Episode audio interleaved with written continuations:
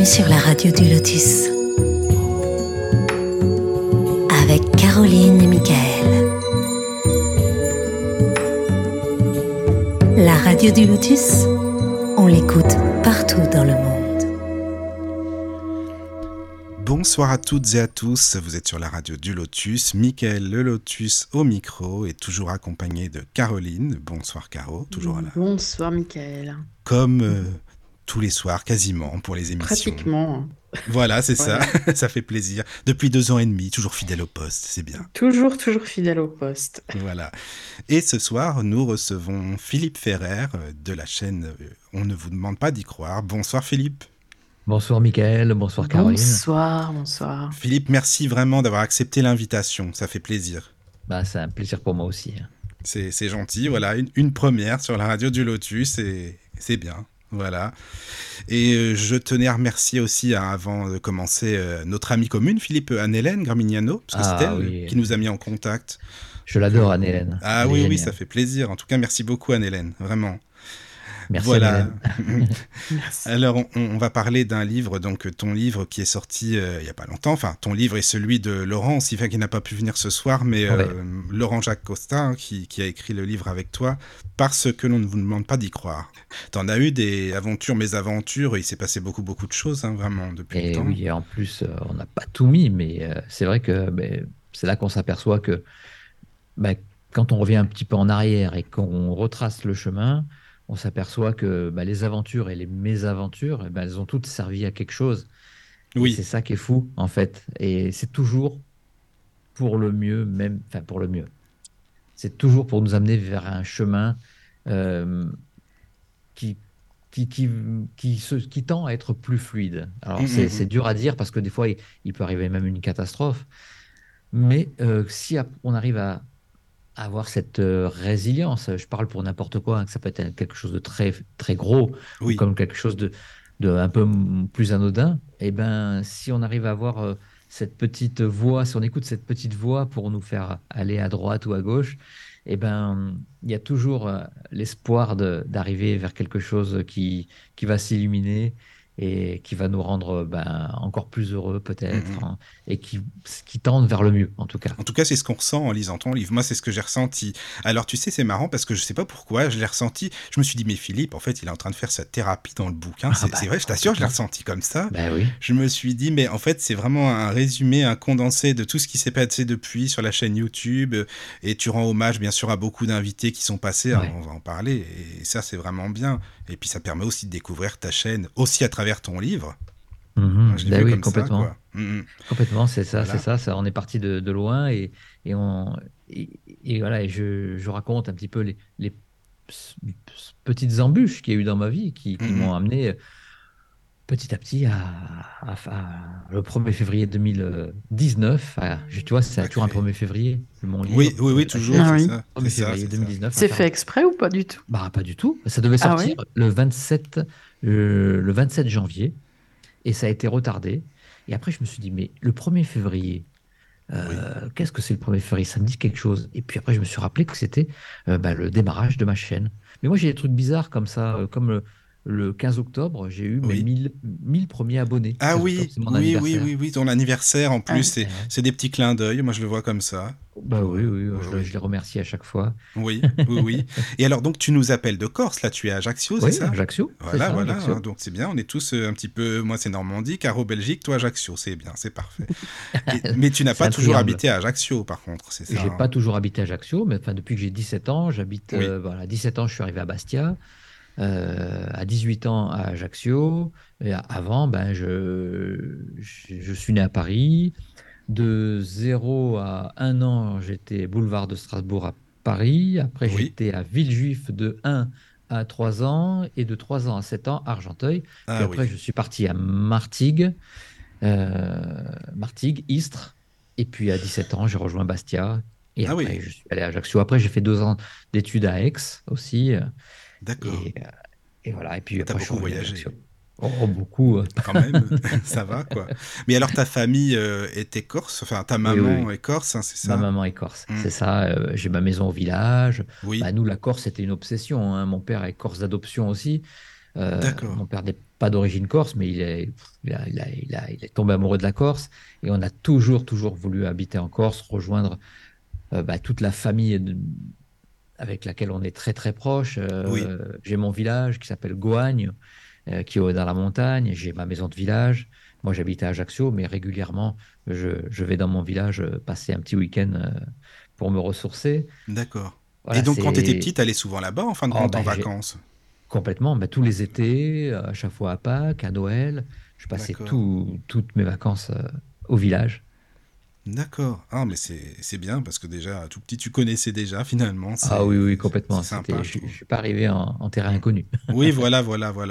Mais alors, ça veut dire, tous tes amis, par exemple, à Argenteuil et tout, est-ce qu'il y en a avec qui tu as gardé contact ou pas? Alors, j'ai gardé le contact avec tous mes amis de Istres. Ah, de Istres, d'accord. Voilà, c'est où j'ai eu mon adolescence, en fait. D'accord. Et là où j'ai gardé contact, dernièrement, j'ai un ami qui est venu me voir en Corse, d'ailleurs. Et voilà, avec mes amis de Bastia aussi, certains amis de Bastia avec qui j'ai toujours le contact. D'accord. Mais voilà, sinon le reste de mes amis sont à Ajaccio. D'accord. Et donc, quand tu étais ado, comment ça s'est passé? Enfin, je veux dire, ta vie, parce que tu étais musicien à la base. Enfin, tu es toujours, de toute façon. Alors, musicien, c'est quand j'étais... J'ai commencé musicien quand j'étais à Ajaccio, en fait. Ah oui. Voilà. Bon, j'ai commencé à apprendre la guitare quand j'étais à Istres, donc j'avais 14 ans. Et c'est devenu très vite une passion. Et puis, à force de voir des concerts, j'ai voulu vraiment en faire quelque chose de... Enfin, je suis quelqu'un de très créatif. Donc, à peine je savais faire 3 accords, j'avais commencé à inventer mes premières chansons. Ah oui, voilà. Et quand j'avais 17 ans, enfin même 16 ans, j'avais déjà mon groupe. Même à 15 ans, j'avais déjà un groupe, même si je ne savais pas jouer. J'inventais des chansons, des paroles, des textes. Enfin, voilà, j'ai toujours fait de la musique. Ça m'a fait faire 7 albums, quand même, tout ça. Mais oui, mais c'est bien, cet album. Et dis-donc, est-ce qu'on peut les trouver, tes albums? Parce que tu sais que je les ai cherchés, je ne les ai pas trouvés. Oui, alors tu peux en trouver plein sur... alors, il n'y a pas tout, mais sur Spotify, il y en a pas mal. Ah oui, d'accord. Alors, il n'y a pas les 2 premiers albums qui sont plus de tendance punk. Ah oui.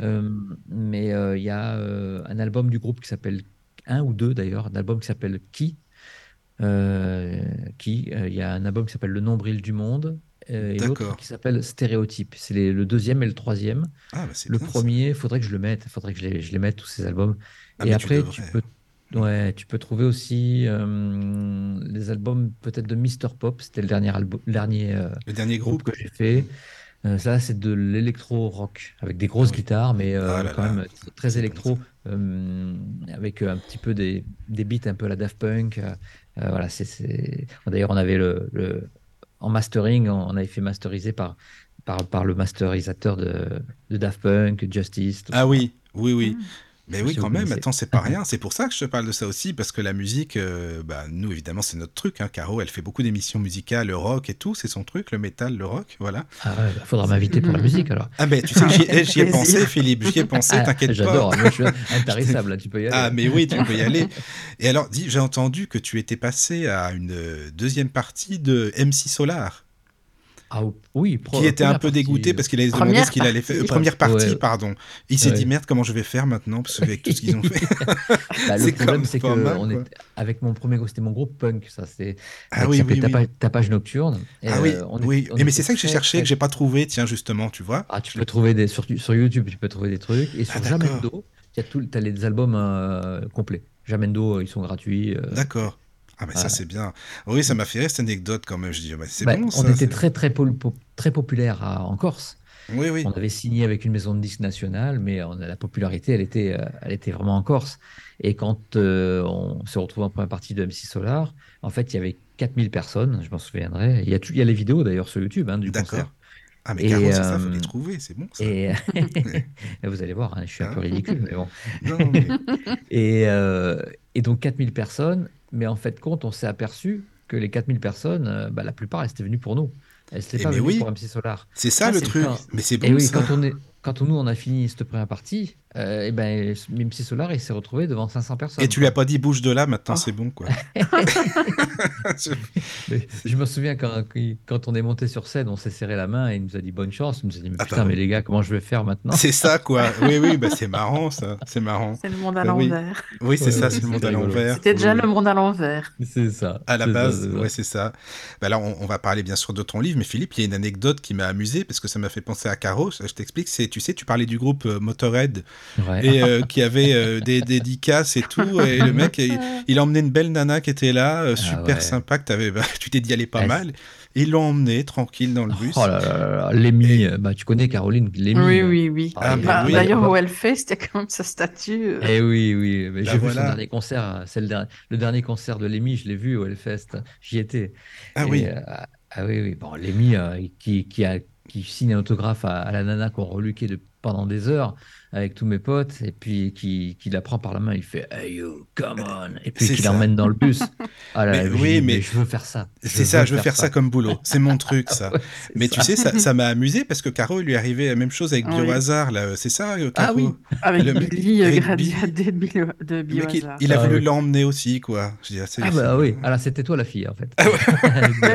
Non, c'était plutôt Biohazar, mais bon. C'est ça. Exactement pareil. Voilà. Qui a été dans le bus? Non, mon fils me déteste pour ça. Il m'a dit, maman, pourquoi est-ce que tu n'y es pas allée? Écoute, voilà. Voilà, la fille, elle y a été. Hein. Et nous, on regardait ça avec des yeux, on disait, c'est pas possible. Je comprends, hein, c'est un peu normal, ça, c'est sûr. Et voilà, c'est des anecdotes qui sont sympas aussi, je trouve. Ça fait partie de la vie aussi, hein, c'est bien, justement. Voilà. Et donc, pour continuer ton parcours, tu étais intéressé très tôt. Tu expliques dans ton livre quand même à des livres concernant la spiritualité, bouddhisme, tous ces domaines-là. Alors, je m'y intéressais, mais ce n'était pas une passion du tout. Ça m'intriguait. Voilà, j'avais lu quand j'avais 10 ans La vie après la vie de Raymond Moody. Mon père, il l'avait acheté à France Loisirs. Ah, d'accord.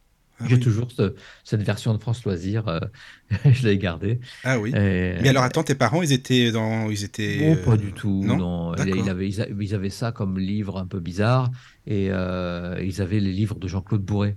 Les ovnis, oui, ça c'est bien ça. Voilà, ils avaient ça comme livre. Donc moi, évidemment, je les ai parcourus, et ça a fait quelque chose à ma curiosité, ça c'est sûr. Ah oui, d'accord. J'adorais la science-fiction déjà, quand même. Ah oui, depuis que j'étais petit. Tous les films de science-fiction qui passaient, j'étais complètement fou, j'adorais ça, quoi. Ça c'était un truc, le voyage dans le temps. Ça va, j'adore, c'est trop bien ça. Tout ça, ça me faisait rêver. Enfin, tout ce qui me faisait rêver. J'étais un enfant rêveur quand même, moi. J'étais un peu hyperactif, mais très rêveur, très, très, très créatif, très inventif. Très farceur aussi, j'ai fait beaucoup de bêtises. Donc j'avais un petit monde à moi quand même. Je vivais dans mon monde à moi. Finalement, maintenant, c'est vrai que c'est différent. Évidemment, c'est la chaîne, mais ça se concrétise quand même, tout ce que tu as imaginé, tout ce que tu pensais. Oui, c'est bien. Et donc, tu as animé, beaucoup plus tard, tu as animé des émissions musicales, c'est ça aussi? Oui, j'ai jamais dit d'ailleurs. Au départ, j'étais sur Carbone 14 quand j'avais 18 ans. Ah oui, Carbone 14, oui. Voilà, je faisais des émissions de métal. Sur Carbone 14. Mais ça, c'est vrai que c'est la première radio que je le dis, hein. C'est parce qu'il y a Caroline qui écoute du métal aussi, donc je veux le dire. Donc j'ai fait ça pendant 2 ans. D'accord. Et puis voilà, c'était pendant que c'était quand j'étais en première et en terminale que je faisais ça. Mm-hmm. Et puis après, bien plus tard, j'ai été embauché. Donc c'était en 2014 là. C'était l'année. Peut-être la pire année de ma vie, mais en même temps, c'est une année qui m'a ouvert pas mal de choses, même si j'ai perdu ma femme. Oui. Mais 2014, j'ai été embauché à France 3 comme chroniqueur musique.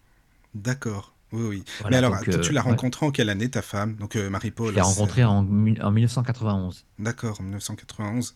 Et tu es resté 23 ans avec. Oui, c'est ça. Et tu t'es pas marié tout de suite, hein, c'est ça? Tu t'es marié? Non, c'est marié 10-15 ans après, je sais plus exactement. C'est marié en 2001. Ah oui, d'accord. Et vous parliez tous les deux aussi de choses un petit peu spiritualité, tout, enfin, je sais pas, la vie après la vie ou pas trop. Pas trop. Enfin, des fois, je lisais des trucs, je regardais quelques vidéos, mais moi, ma passion, c'était la musique là. Oui, oui, t'étais à fond. J'étais souvent en tournée. Voilà, c'était la musique, rien que la musique. Mais évidemment, je regardais des fois des vidéos. Elle en avait plutôt peur. C'est pas que ça l'intéressait pas, mais elle en avait plutôt peur. Des fois, je disais, oh, t'as vu ça, t'as vu ce témoignage là. Après, elle me disait, ouais, non, je veux pas savoir. Ça peut se comprendre. Après, oui, chacun, oui, je comprends. Chacun son truc, quoi. Mais mon frère est comme ça aussi, il en a peur. Ah oui, ah, d'accord. Ah, oui. Et donc, tu parles, oui, bah, là, bah, malheureusement, du décès de ta femme, que forcément, c'est pas simple. En 2014, j'imagine que tout tombe dessus quand c'est comme ça. Ah bah là, c'est quelque chose qu'on ne peut même pas imaginer. Parce que ça, quoi. Pour moi, c'était comme si c'était mon deuxième bras, ma deuxième jambe. C'était... C'est un cataclysme, en fait. Oui. Oui. Ben là, on est là. Vraiment, là, on se demande, on touche du doigt, on va à gauche ou à droite. Voilà, qu'est-ce qu'on fait ? On continue à se morfondre, être coupable de je sais pas quoi, se poser des questions qui n'auront jamais de réponse. Voilà, soit on peut aller là-dedans, soit moi j'ai pris la décision de tout changer, de repartir vraiment de zéro. Mais quand je dis de zéro, c'est vraiment zéro. Hein. Tout, même la maison, tout, t'as tout changé, quoi. J'ai tout changé, même la façon de dormir dans mon lit. Enfin, c'était ça. Oui, oui. Mais là, il n'y a pas de jugement à avoir. On réagit. Moi, c'était de la survie. C'était de la survie. Oui. J'avais adopté un petit garçon qui avait 3 ans, à l'époque. Donc, c'est pas simple quand même. 3 ans. C'était pas simple du tout, mais c'était la façon. Enfin, le fait de tout changer, de repartir vraiment de zéro, c'était comme ça a mis ça m'a mis de l'adrénaline, ça m'a mis de quelque chose qui m'a poussé à vivre et à vivre intensément. Mais à cette époque-là, quelles étaient tes croyances ? Il y avait quelque chose ou rien du tout ? Tu te posais la question. Pendant que Marie-Paul était malade, je me suis encore plus intéressé à ce que à la vie après la vie, tout ce que... Je commençais à regarder des vidéos, notamment de Lilou Massé, Yann Eric, Stéphane Alix. Je regardais là vraiment, je commençais vraiment à faire mon chemin en fait, mais sans être vraiment passionné, mais ça me rassurait. Je sentais qu'il allait avoir une fin qui allait pas être sympa du tout pour moi. Je comprends. Et j'avais peut-être envie de me préparer et avoir des réponses, surtout. Non, mais c'est normal en même temps, hein, tu sais, ça se comprend tout à fait, quoi. Et puis, au moins, t'as cherché quand même. C'est pas comme si t'étais resté sans rien faire. J'étais pas inactif du tout. Voilà, c'est ça, quoi. C'était vraiment... c'était au secours, en fait, plutôt, si j'ai envie de dire ça. Oui.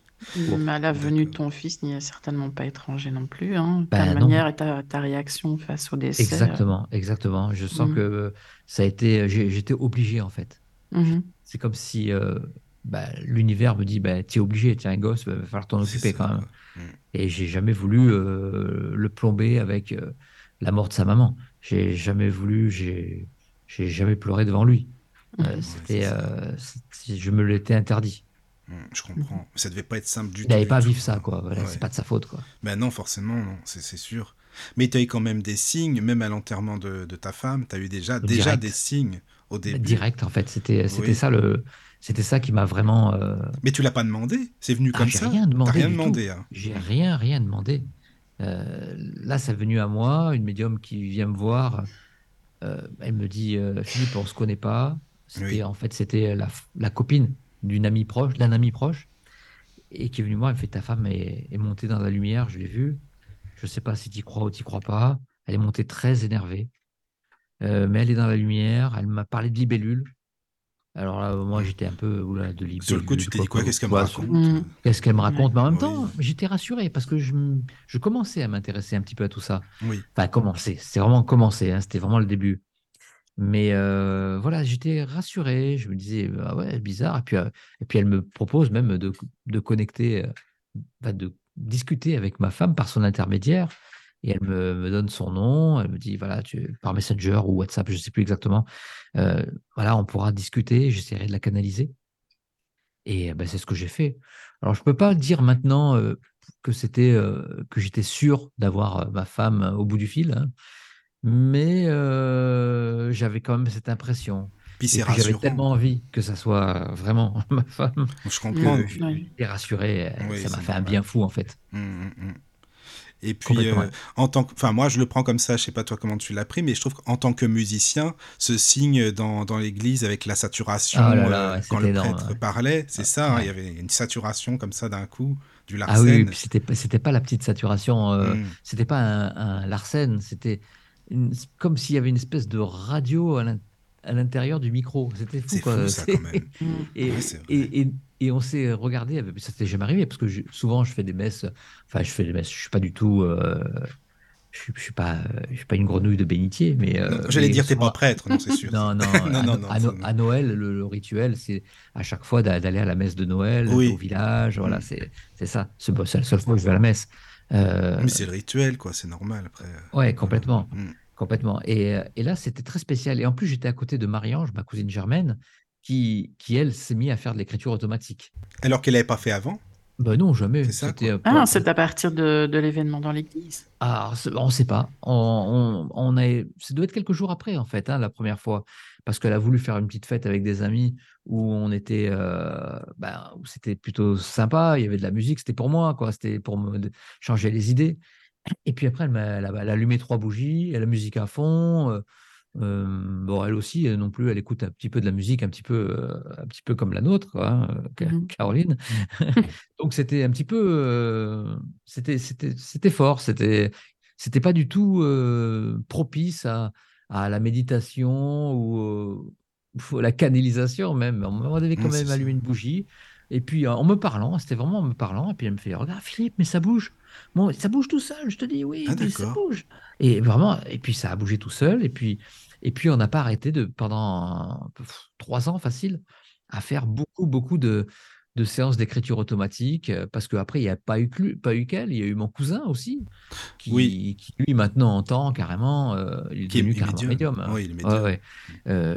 Elle s'en fout un petit peu, Marie-Ange, mais elle travaille pour ma chaîne maintenant, celle qui s'occupe du TikTok. Ah oui, d'accord. Mais attends, vous avez comparé les écritures, ce qui correspondait au même, non, les écritures... Ah, tu sais, par rapport à la dictée, par exemple, si ta cousine faisait de l'écriture automatique, admettons, si une autre personne aussi, vous avez comparé si c'était les mêmes défunts, par exemple, ou si c'était ta femme ou autre, tu vois. On avait un truc... un guide commun qu'on contactait, qui nous contactait en fait, qui s'appelait Mana. Et à chaque fois, que ça soit avec Marie-Ange ou Jean Toussaint, mon cousin, ben ici, il ou elle, parce que je ne sais pas si c'est il ou elle, signait avec un cœur à la fin. Et là, c'était fou, parce qu'on n'avait rien dit à l'un ni à l'autre, et les deux signaient avec le cœur à la fin. C'était génial. Ah, c'est génial ça. Mais enfin, ce qui est intriguant pour moi, c'est qu'on dirait que tout s'est mis en place vraiment quasiment en même temps. Parce que tu parles de ton ami, c'est Pierre, hein, ton ami qui faisait les travaux chez toi, c'est ça ? Oui. Tu pensais pas Pierre, c'est pas son vrai nom parce qu'on l'a changé. Oui, bien sûr. Mais oui, complètement. C'est quelqu'un que je connaissais depuis 30 ans, qui fait de la musique avec moi. Et tu savais même pas qu'il s'intéressait à ça. C'est presque un ami d'enfance. Et comme moi, j'ai 2 mains gauches. Il fallait faire un petit peu, je voulais vraiment tout changer chez moi, donc j'ai même changé les entrées des portes, je voulais faire des petites voûtes, et lui il savait faire ça, il était musicien, mais il savait tout faire, quoi. Et puis il me dit, tu sais Philippe, la mort c'est rien. Je fais quoi ? Tu sais moi quand j'avais 14 ans ou 15 ans, j'ai fait un accident de vélo, je suis monté comme une flèche, j'ai vu mon corps d'en haut, et je ne voulais pas redescendre. Il te dit ça comme ça, bon, voilà. Il me dit ça comme ça. Et puis il me dit, je ne l'ai jamais dit à personne, mais à toi, je sais que je peux le dire. Puis ça te rassure, mais je te le dis, c'est rien du tout. On est encore mieux là-haut. Et ouais, c'est dingue. Puis quand je suis retourné dans mon corps, oh là là, je ne voulais pas retourner dans mon corps. J'étais tellement bien là-haut. Quoi. Oui, mais c'est bien qu'il t'ait dit ça comme ça, tu vois, et c'est inattendu en plus, c'est ça Puis, tu sais, quand je fais mon casting pour être chroniqueur sur France 3, avec Vanina Chirinski, elle est prise comme chroniqueuse d'art et moi, chroniqueur musique. chroniqueuse, voilà, Vanina Chirinski, qui a fait 4 expériences de mort imminente et qui est maintenant une petite star de la médiumnité. Ouais. Alors que je ne savais pas du tout. Elle est incroyable. Mmh. Ah, oui, oui. C'est ça, quoi. C'est fait exprès. C'est vraiment, en fait, on a mis toutes ces personnes sur ton chemin, je pense, pour te faire avancer. Enfin, je sais pas, j'imagine ça comme ça. Oui, sûrement. Et c'est elle qui a fait tous les pilotes de mes émissions, que ça soit l'émission On ne vous demande pas d'y croire, et puis l'émission une autre émission que je fais, qui s'appelle Merci, on vous écoute. C'est elle qui qui fait tout ça. À chaque fois que je dois faire un pilote, c'est elle qui... Celle qui fait la chair à canon. Ah oui, c'est bien ça. Oui, donc tu es toujours en contact avec Vanina, de toute façon. C'est mon ami. C'est ton ami, oui. Ouais. Ah, c'est bien. Et puis en plus, elle a expliqué aussi ses expériences. Hein. Elle a expliqué sur ta chaîne aussi. Vous avez fait des émissions ensemble. Et ça, c'est bien. Ouais. Ouais, ouais. D'accord. Alors oui, Philippe, juste parce qu'on n'a pas donné le chat. Tu vois, on parle. Et puis on est tellement dedans, on est à fond avec toi, qu'on n'a pas donné le lien du chat. Si les gens veulent se connecter, bien sûr. Hein, Caro, je te laisse expliquer. Voilà. Donc, oui. Alors, je rappelle aux auditeurs qu'ils peuvent participer de manière interactive à l'émission en posant des questions à Philippe, donc via le chat, dont voici l'adresse, tlk.io/radio du Lotus. L'adresse est accessible un peu partout, Facebook, Instagram et évidemment sur le site de la radio. Et pour les personnes qui préfèrent l'email, contact@laradiodulotus.fr. Voilà. Là, vous pouvez poser toutes vos questions, je réponds à tout. Ah, c'est gentil ça. Je relais les informations. Voilà. Caro, elle fait tout, tu sais, Philippe, ici. Secrétaire, je sais pas, elle fait tout ce que... Parfois la technique. Les émissions musicales, la médium, enfin, elle fait tout, quoi, c'est bien. Voilà. Le couteau suisse, enfin, le couteau belge, plutôt. Oui, c'est ça, quoi. Le couteau belge, ouais. Oui. Et Philippe, ensuite, donc, tu parlais d'une personne qui s'appelle Alexandra, aussi, qui a été proche, qui t'a aidé aussi. Alexandra Gabriel, c'est ça? Ah, bah, Alexandra Gabriel, en fait, c'est une drôle d'histoire avec Alexandra. Un jour, j'étais... C'était en 2020, je crois. C'était l'été 2020, c'était l'été, puisque j'étais en paillotte. Oui. Donc c'était été. Oui, voilà. Et là, j'avais donc commencé ma chaîne. Enfin, elle avait commencé très très fort avec le confinement. Donc je faisais les interviews à partir du confinement par Skype, parce qu'avant je les faisais en présentiel. Et ça faisait que 3 mars, avril, mai, voilà, 3-4 mois que je faisais ces interviews en présentiel. Et il y a Alexandra qui m'appelle, elle me dit « je suis numérologue, j'aimerais participer à ton émission », mais on ne se connaissait pas. Mmh. Et puis elle commence à me faire une numérologie, elle me demande ma date de naissance, mon nom, mon prénom, et puis elle commence à me donner des détails sur ma vie.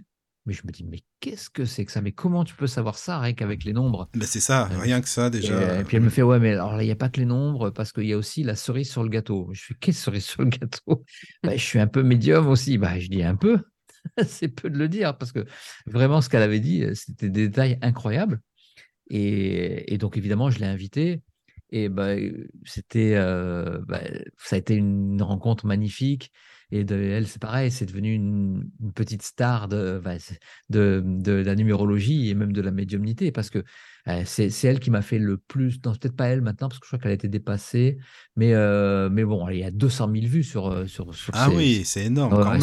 C'est bien. Sur ses vidéos, quoi.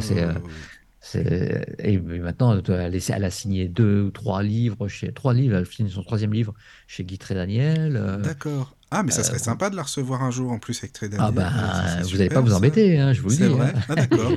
D'accord. Mais alors là, on est en 2020, mais si on revient un petit peu en arrière, comment ta chaîne, qu'est-ce qui s'est passé ? Comment tu as eu cette idée de créer une chaîne, justement, alors que, comme tu le disais tout à l'heure, tu en écoutais d'autres chaînes, il y en a pas mal et tout. Comment ça s'est passé ? Eh bien, en fait, comme tu dis, comme je te l'ai dit, comme je vous l'ai dit, j'écoutais beaucoup de vidéos, Stéphane Alix, Lidou Massé, il y a pas mal de gens que j'écoutais. Je recherchais souvent sur YouTube les témoignages d'expériences de mort imminente. En même temps, je fréquentais aussi amicalement, bien sûr, Vanina Chirinski, qui me parlait aussi de ce qui se passait après la mort. Donc tout ça me rassurait, évidemment. Et puis, moi, j'étais chroniqueur musique, donc sur France 3. Et puis, en 2018, les chroniques musique se sont arrêtées. L'émission s'est arrêtée. Et moi, je voulais continuer à faire dans les médias parce que je me trouvais à ma place. Et j'avais produit une émission de musique qui s'appelait Playlist, une super émission. C'était des petites capsules où j'interrogeais des personnalités, mais on parlait musique. Et on peut encore les trouver, juste une parenthèse. Alors, non, je vais vous expliquer la suite. Ah, d'accord. Alors, ça avait été pris par France 3 et par W9. Donc, on allait signer des contrats, il fallait que ça passe chez l'avocat qui allait faire la faisabilité au niveau financier. Et une semaine donc avant le démarrage, on m'a dit que ça ne serait pas possible parce que ça coûtait trop cher en droit d'auteur, droit voisin, etc. etc. Ah, donc il y avait que voilà. Et pourtant c'était un petit truc qui était génial parce que j'avais déjà fait des pilotes avec le maire d'Ajaccio, avec des politiques, avec des personnes de la culture. Enfin c'était génial. Et alors moi j'ai que les pilotes hein, évidemment. Oui voilà. Malheureusement. Et donc ça s'est pas fait. D'accord. Donc, c'est troublant dans ton parcours, justement. On dirait que tu vas au fond des choses dans plein de domaines à chaque fois, et que tu es bloqué au dernier moment. Et oui, comme quand on avait signé chez Warner, pareil, on s'est fait virer un mois avant la sortie de l'album. Alors, il faut savoir que si j'avais signé chez Warner, c'était en 2000, mais on avait le plus gros contrat des groupes français de l'époque. En plus, ça aurait été bien. On nous signait une carrière, en fait. Ouais, donc, a priori, je serais encore en train de faire des concerts ou je serais dans le milieu de la musique, là. Oui, sûrement, oui. Et si cette émission Playlist avait été signée, parce que ça devait être signé pour 2 saisons, donc 2 fois 40 épisodes, donc c'est pas mal, avec un gros contrat et renouvelable. Donc, à mon avis, je serais toujours sur France 3 en train de faire cette musique. C'est bien possible. Hein. J'avais trouvé c'était un beau filon et je me régalais à faire ça en plus. Donc, ça me convenait. Donc, voilà, ça s'est fait au dernier moment. Ça s'est pas fait. Et moi, donc, j'ai voulu faire... après, je me suis dit, je vais faire mon émission sur YouTube... et puis mais c'était vraiment sans ambition, c'était parce que je voulais rester dans les médias et puis je voulais m'amuser avec. Et puis après est arrivé le confinement. Alors tu vois, quand tu dis tu fais quelque chose et puis ça s'arrête, ça se bloque au dernier moment, c'est pour quelque chose. Mais si j'avais cet album à préparer, si on n'était pas confiné, j'aurais continué mes interviews en présentiel et c'était la musique qui aurait pris le dessus peut-être. Parce que en fin de compte, je me suis fâché avec quelqu'un du groupe, donc le groupe s'est arrêté pendant le confinement, donc je me suis mis à fond pour faire mes vidéos et la chaîne elle est passée de 1200 abonnés à 10 000 en un mois quoi. Ouais, donc comme quoi. Alors c'est encore un truc. Je me demande si on n'a pas été guidé. Enfin, j'ai pas été guidé là aussi. Et alors, je ne sais pas s'il y a des questions ou pas, on va continuer de toute façon, évidemment, mais car aussi... Il y a Anne-Marie qui dit... Bonsoir Anne-Marie. Anne-Marie Lisano, hein, qu'on salue. J'ai perdu le fil aussi. Ok, ça va revenir. Oui, je ne sais plus, je ne trouve plus sa question. Bonjour Anne-Marie. Ah oui, bonjour Anne-Marie. Oui, elle est toujours là-bas. De toute façon, Anne-Marie, elle est toujours sur le chat, c'est bien. Ça fait plaisir. Mais bon, de toute façon, Caro, tu relèves les questions. Oui, elle dit le plan est toujours parfait par rapport à ces frustrations finalement d'aller au bout des choses et puis finalement d'avoir à chaque fois un blocage dans tout ce que tu entreprends. C'est ce qui s'est passé, hein, parce que ça fait jamais plaisir d'être bloqué dans quelque chose qui est notre passion, que ce soit la musique ou que ce soit la réalisation ou la production d'émissions. C'était des choses qui me passionnaient et pourtant à chaque fois c'était pour me mettre sur ce chemin-là, ça c'est sûr. Parce que dès que j'ai commencé à prendre ce chemin-là, tout était d'une fluidité, mais incroyable. Tout ce que je fais concernant ma chaîne est fluide, que ça soit jusqu'à maintenant aussi avec mon livre, parce que Laurent-Jacques Costa, il habite à 100 mètres de chez moi. C'est que des choses... Alors, on va dire c'est le hasard, mais c'est une plume incroyable, Laurent-Jacques Costa. Voilà, je pouvais pas écrire comme il a écrit. Et en même temps, on est très, très, très amis. On était tout à l'heure ensemble, tous les deux, avec Philippe Guillemant, on était au café. Parce que Philippe Guillemant est arrivé à Ajaccio, il est venu. Et on s'est régalé, quoi. Oui. On était 2 gosses à parler avec un scientifique incroyable. C'était fou, quoi. Mais oui, c'est vrai. Et puis, Laurent-Jacques, il n'a pas pu venir, mais on peut l'expliquer. Lui, il est scientifique à la base. Il n'était pas du tout là-dedans, quoi. Pas du tout. Et puis même, je peux dire que même les premières rencontres, C'était rigolo parce qu'en fait, il se foutait plus de moi. Ah oui, voilà, c'est ça. Tu veux m'emmener où, là ? Ouais, mais il regardait ça d'un regard... ouais, c'est quoi, c'est fou, là. C'était, mais à force de venir, de faire des expériences, il a testé l'expérience du verre et le verre l'a jeté, en fait, parce qu'à un moment, ça ne marchait pas. Et puis on a demandé, mais est-ce qu'il y a quelqu'un qui n'y croit pas ou quelqu'un qui envoie des mauvaises ondes, et le verre il s'est précipité sur Laurent-Jacques. Donc c'est Laurent-Jacques, en fait il n'arrêtait pas de regarder sous la table voir s'il y avait quelqu'un qui bougeait le verre. Enfin c'était rigolo quoi. Bah, c'était son côté scientifique quoi. Ah oui, forcément. Mais je crois qu'il a volé un petit peu en éclat. Enfin, il a toujours quand même un petit peu quand même. Il y a toujours quelque chose quand même. Il a toujours quelques réticences sur certains trucs. Mais petit à petit, il s'ouvre d'en plus en plus parce qu'en plus, lui aussi, il vit des choses incroyables. Il a vécu une guérison incroyable sur son genou. Il a vécu des expériences de médiumnité en salle aussi qui ne le laissent pas du tout. Voilà, sans se poser les questions maintenant, c'est plus comment ça se fait que ça dit vrai. C'est plus est-ce que ça existe ou non, ça n'existe pas. C'est comment ça se fait, où le médium capte l'information parce qu'il la capte. Voilà. Oui. C'est plus ça maintenant son questionnement. Mais je trouve que c'est sain de se poser des questions comme ça justement, c'est bien quoi, tu vois.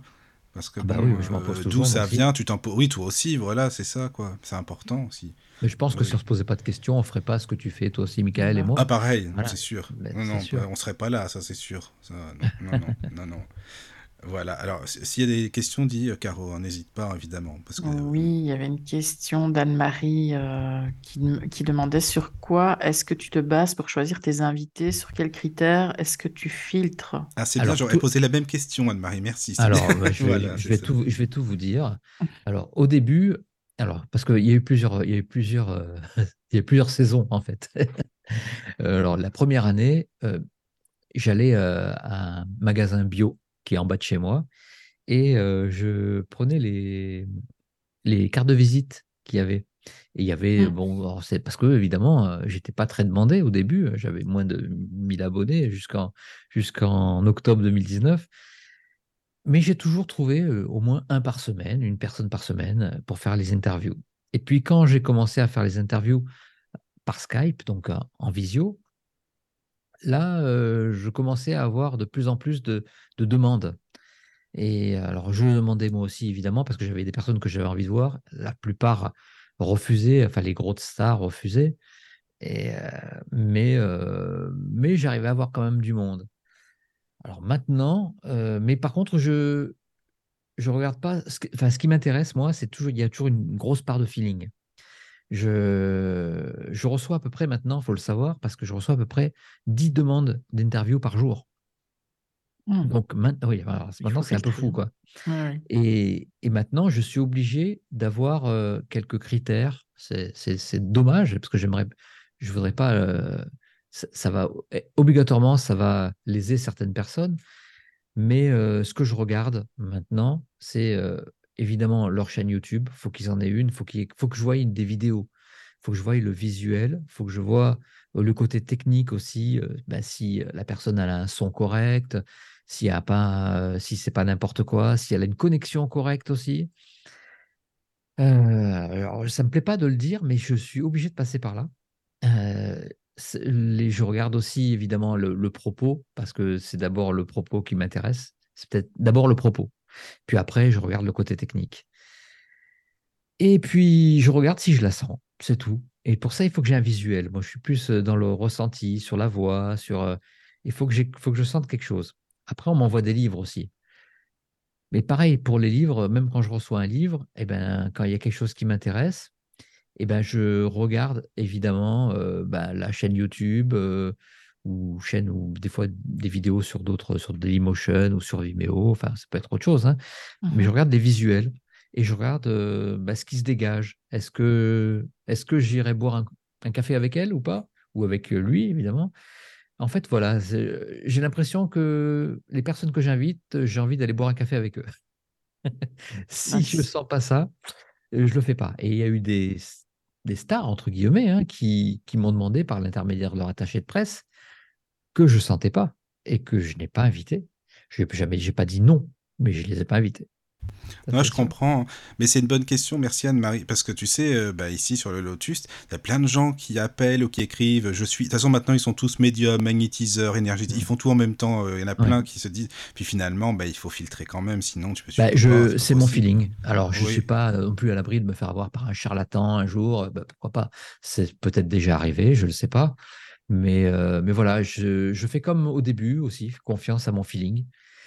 Et je me dis que l'univers, il m'envoie les bonnes personnes. Pour l'instant, je pense que ça marche. Oui, oui, ça marche, ça c'est sûr. Ah, dans ton livre, il y a une anecdote qui nous a fait rire avec Mickaël parce qu'on a vécu la même chose. C'est qu'on a stressé beaucoup avant de recevoir Martine Gerco. Ah, la même personne. Oui. On s'est préparé à fond. Et pourtant, c'était une super émission. Oui. Elle était vraiment géniale. Ah oui, elle est super sympa. Ah oui, vraiment quoi. Ah oui, je suis devenu fou, moi, avec Martine Gerco. Nous aussi. Parce que la psychanalyse, mais j'y connaissais absolument rien, Je me suis dit, je vais avoir l'air d'un con. Pareil, on s'est dit ça. Donc, je me suis tapé des livres de Jung, de Freud. J'ai lu son livre en travers avec Google à côté pour voir. Aussi. Enfin, pareil. Et après, j'avais presque l'impression d'être un expert en psychanalyse. C'est marrant quand même, tu vois. Et c'est marrant parce qu'à la fin, il nous dit « Ah, mais c'est bien, parce qu'il n'y a pas beaucoup de personnes qui nous invitent, qui lisent les livres. Vous avez lu c'est ça, quoi. » Et tant mieux, mais c'est bien. Non, c'est quelqu'un... Ah, moi, je lis tous les livres. Hein. Toi aussi, pareil, des personnes que je reçois, je lis tout. Ouais. C'est important. Alors, quand c'est des Philippe Guillemant, c'est plus compliqué, mais je le lis quand même. Mais attends, t'as raison de connaître le sujet à fond, quoi. C'est normal, c'est sûr. Oui. Ah oui, mais même c'est un respect. Quand j'étais musicien, j'ai souffert de ça, en fait. Quand on était invité pour une télé ou pour une radio et que la personne, elle connaissait absolument rien de ce qu'on faisait, qu'avait jamais écouté une note de musique. Et là, c'est dur. Et là, c'est l'ego qui en prend un coup aussi parce qu'on se dit, mais putain, le mec, il nous a invités, mais alors, il en a rien à foutre de nous, quoi. Donc vraiment, là, moi, je me suis, dès le début, en fait, quand j'ai commencé cette chaîne, dès le début, je me suis dit, je veux absolument lire tous les livres. Je sais qu'il y a d'autres personnes qui ne lisent pas, mais aussi parce qu'ils veulent garder aussi leur une espèce de découverte, parce que ce n'est pas que de la flemme. Oui, il y a ça aussi, c'est vrai. Pour garder cette découverte avec l'invité. Oui. Mais moi, non. Avec mon expérience que j'ai dans la musique, je ne veux pas ça. C'est peut-être une excuse aussi de... Non, mais je comprends. Franchement, je comprends bien. Parce que, en tout cas, nous, on fonctionne pareil. Donc, voilà. Ah, juste un petit coucou. Excuse-moi, il y a Anne-Hélène qui m'écrit « Coucou à tous ». Voilà. Et donc, salut Anne-Hélène, je te fais de gros bisous. Et on va se voir très vite. C'est sympa, ça. Voilà. Et puis donc pour les interviews, qui est-ce qui t'a vraiment marqué en premier dans les personnes que t'as reçues, je t'ai dit c'est quelqu'un avec qui ça passe hyper bien et puis t'as été bluffé quoi par exemple parce qu'il y en a beaucoup. La première qui m'a vraiment bluffé, c'était Alexandra. Alexandra, oui, d'accord. Oui. Ah, oui, avec la numérologie et tout ça, quoi. Je n'avais pas compris ce qui m'arrivait parce que là c'était un truc de fou, hein, ce qu'elle avait lu sur moi, j'étais waouh. Là c'était vraiment perso, quoi. Après, j'ai eu des belles interviews avec des personnes que j'adore, comme Florence Hubert, Dominique Vallée aussi. Dominique Vallée, qui est devenue une amie. Même, je sais des fois qu'elle a un caractère qui n'est pas facile, mais Dominique Vallée, je l'adore. Mais c'est elle qui t'a envoyé beaucoup de gens aussi, c'est ça ? Elle m'a envoyé beaucoup de gens aussi, bien sûr. C'est la première star, entre guillemets, que j'ai reçu sur ma chaîne. Oui. Mais on est resté en contact et c'est quelqu'un que j'adore. Moi, je trouve ça bien. Quoi. Après, il y a dans le cercle, j'ai pas envie de donner les noms parce que j'ai peur d'en oublier. Oui, non, je te comprends. Mais j'ai un petit cercle réduit de personnes qui sont mes amis. Je vais en citer quelques-uns, mais comme ça, mais excusez-moi pour les autres, mais Jacques Birolini, l'astrologue, Manuela qui est dans le transgénérationnel et qui est une médium incroyable aussi. Il y en a tellement, je vais m'arrêter là parce que je sais qu'il y en a beaucoup. Il y en a vraiment beaucoup. Vraiment beaucoup. D'accord. Mais il y en a beaucoup que c'est devenu une vraie amitié.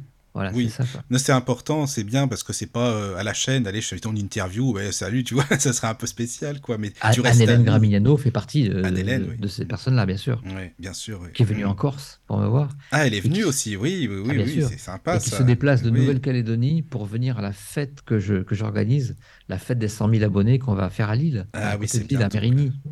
C'est fou. C'est fou, ça. Ah, puis il y aura plein de monde. Ah, mais on va en parler après, parce que ça, c'est intéressant. Il faut aussi le dire, ce que tu organises. Voilà, avec tout le monde qu'il va y avoir, ça va être bien, ça. Ah, ça c'est incroyable. Oui. Voilà. Caro, vas-y, n'hésite pas s'il y a des questions. Oui, dans ton livre, tu parles d'une aide précieuse d'un Mr. John. Ah oui, c'est vrai, ça aussi. Je me suis dit, Mr. John, il est là, lui. Ça y est. Oui. Alors, Mr. John, c'était au début, donc je commençais à faire les interviews en visio. Et un jour, il m'écrit une lettre, une grande lettre. On en a mis un extrait dans le livre, je crois. Oui, je crois qu'on en a mis un extrait dans le livre. Oui. Mm-hmm. Mais voilà, la lettre, elle faisait 3 fois ça, quoi. Et j'ai trouvé ça super touchant. Et j'ai vu quelqu'un qui était un espèce d'érudit de la spiritualité. Et on s'est téléphoné. Et en fait, c'est quelqu'un qui est médium, qui est voyant, qui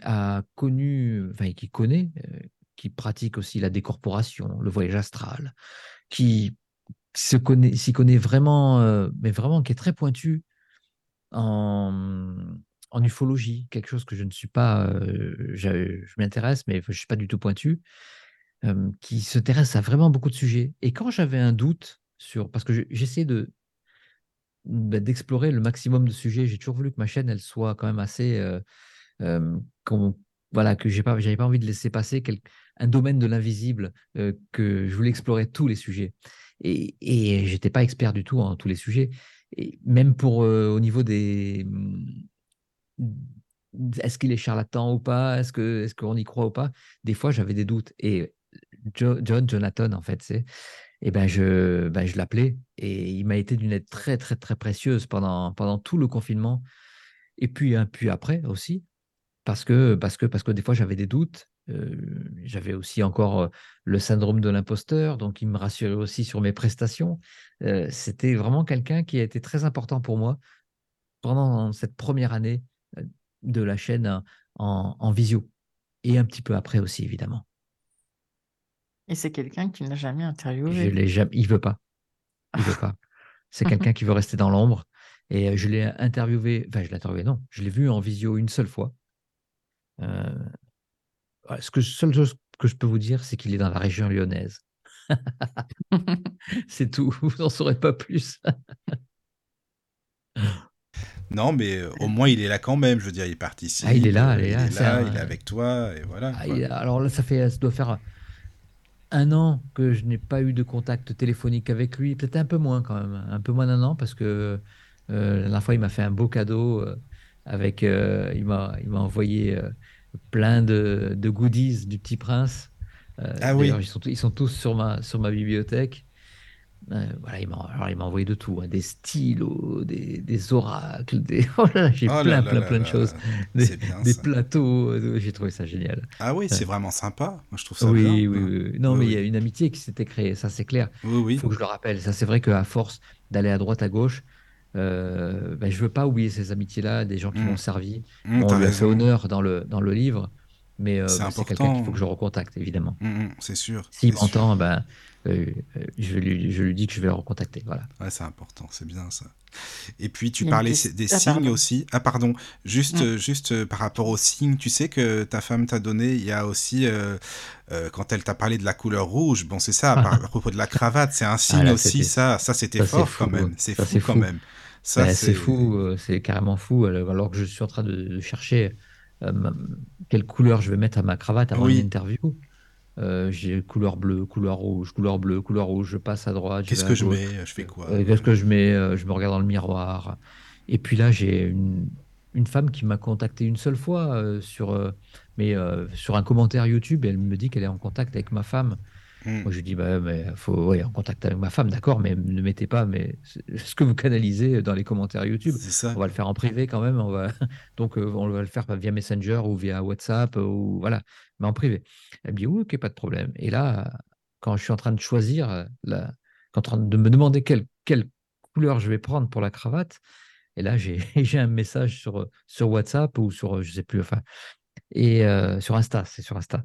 Et elle me dit « Bonjour Philippe, je suis en contact avec votre femme et votre femme me dit que le rouge vous va très bien. » Donc là, c'est clair. Là, tu ne pouvais pas avoir une meilleure réponse, ça c'est sûr. C'est clair, ça. C'est et ça. Ce que je n'ai pas mis dans le livre, c'est que quelques mois après, je rêve de ma femme. Je fais un rêve très très fort, où je rêve que je suis avec elle, mais que je suis ami avec elle. Je ne suis pas amoureux d'elle, je suis ami. Elle me dit « Vis ta vie. » Voilà, et moi je sors de ce rêve-là et je suis un peu perturbé quand même parce que c'est pas l'idée que je m'en fais quand je suis éveillé, quoi. Et là, quelques heures après, j'ai un autre message de cette dame. Elle me fait « Bonjour Philippe, je suis en contact avec votre femme et votre femme me dit qu'elle est venue vous voir dans vos rêves hier soir. » Et là, je me dis « C'est pas possible. » Et cette femme, elle m'a plus jamais adressé de message.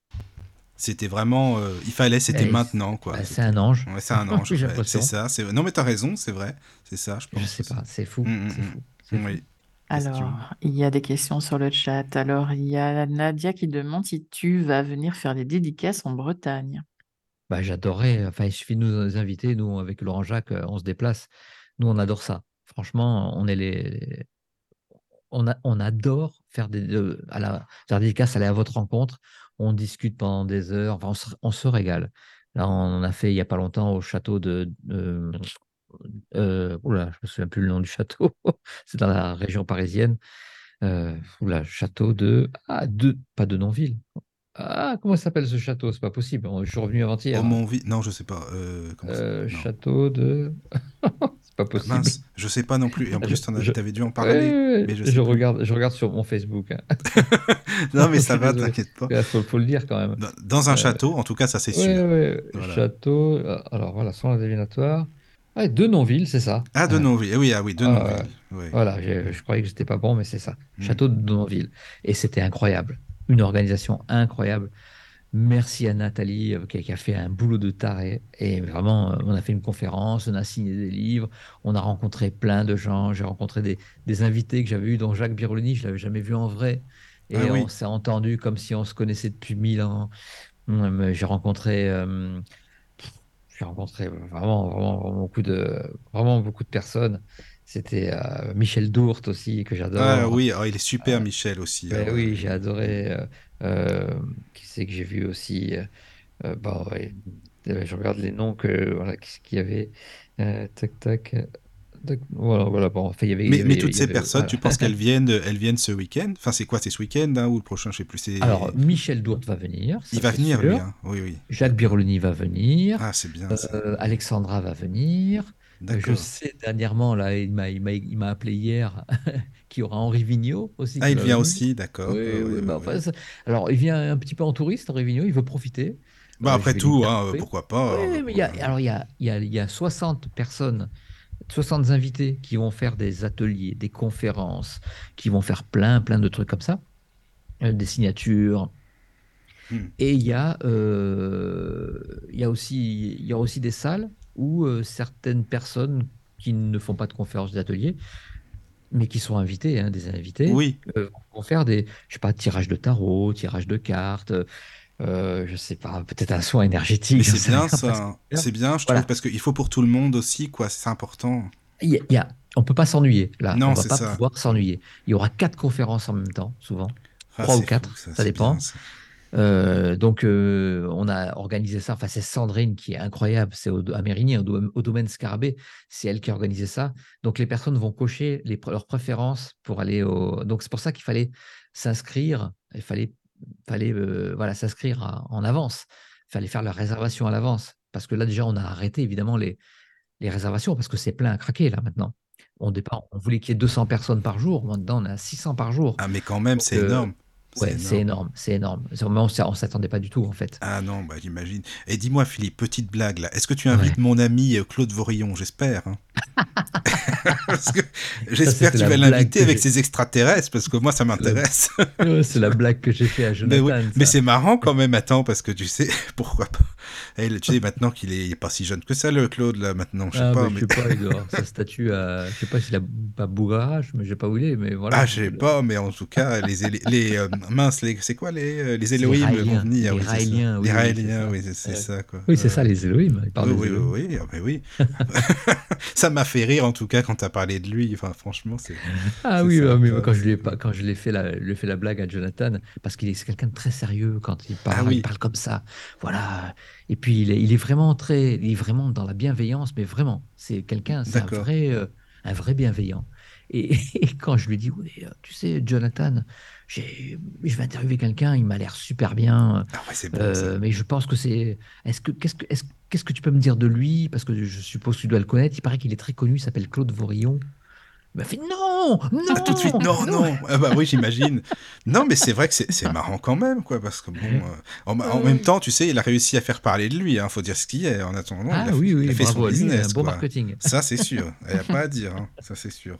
Donc, il y a Corinne qui dit fraîcheur, humilité, sincérité, ça fait du bien. Bienvenue en Touraine pour ton livre.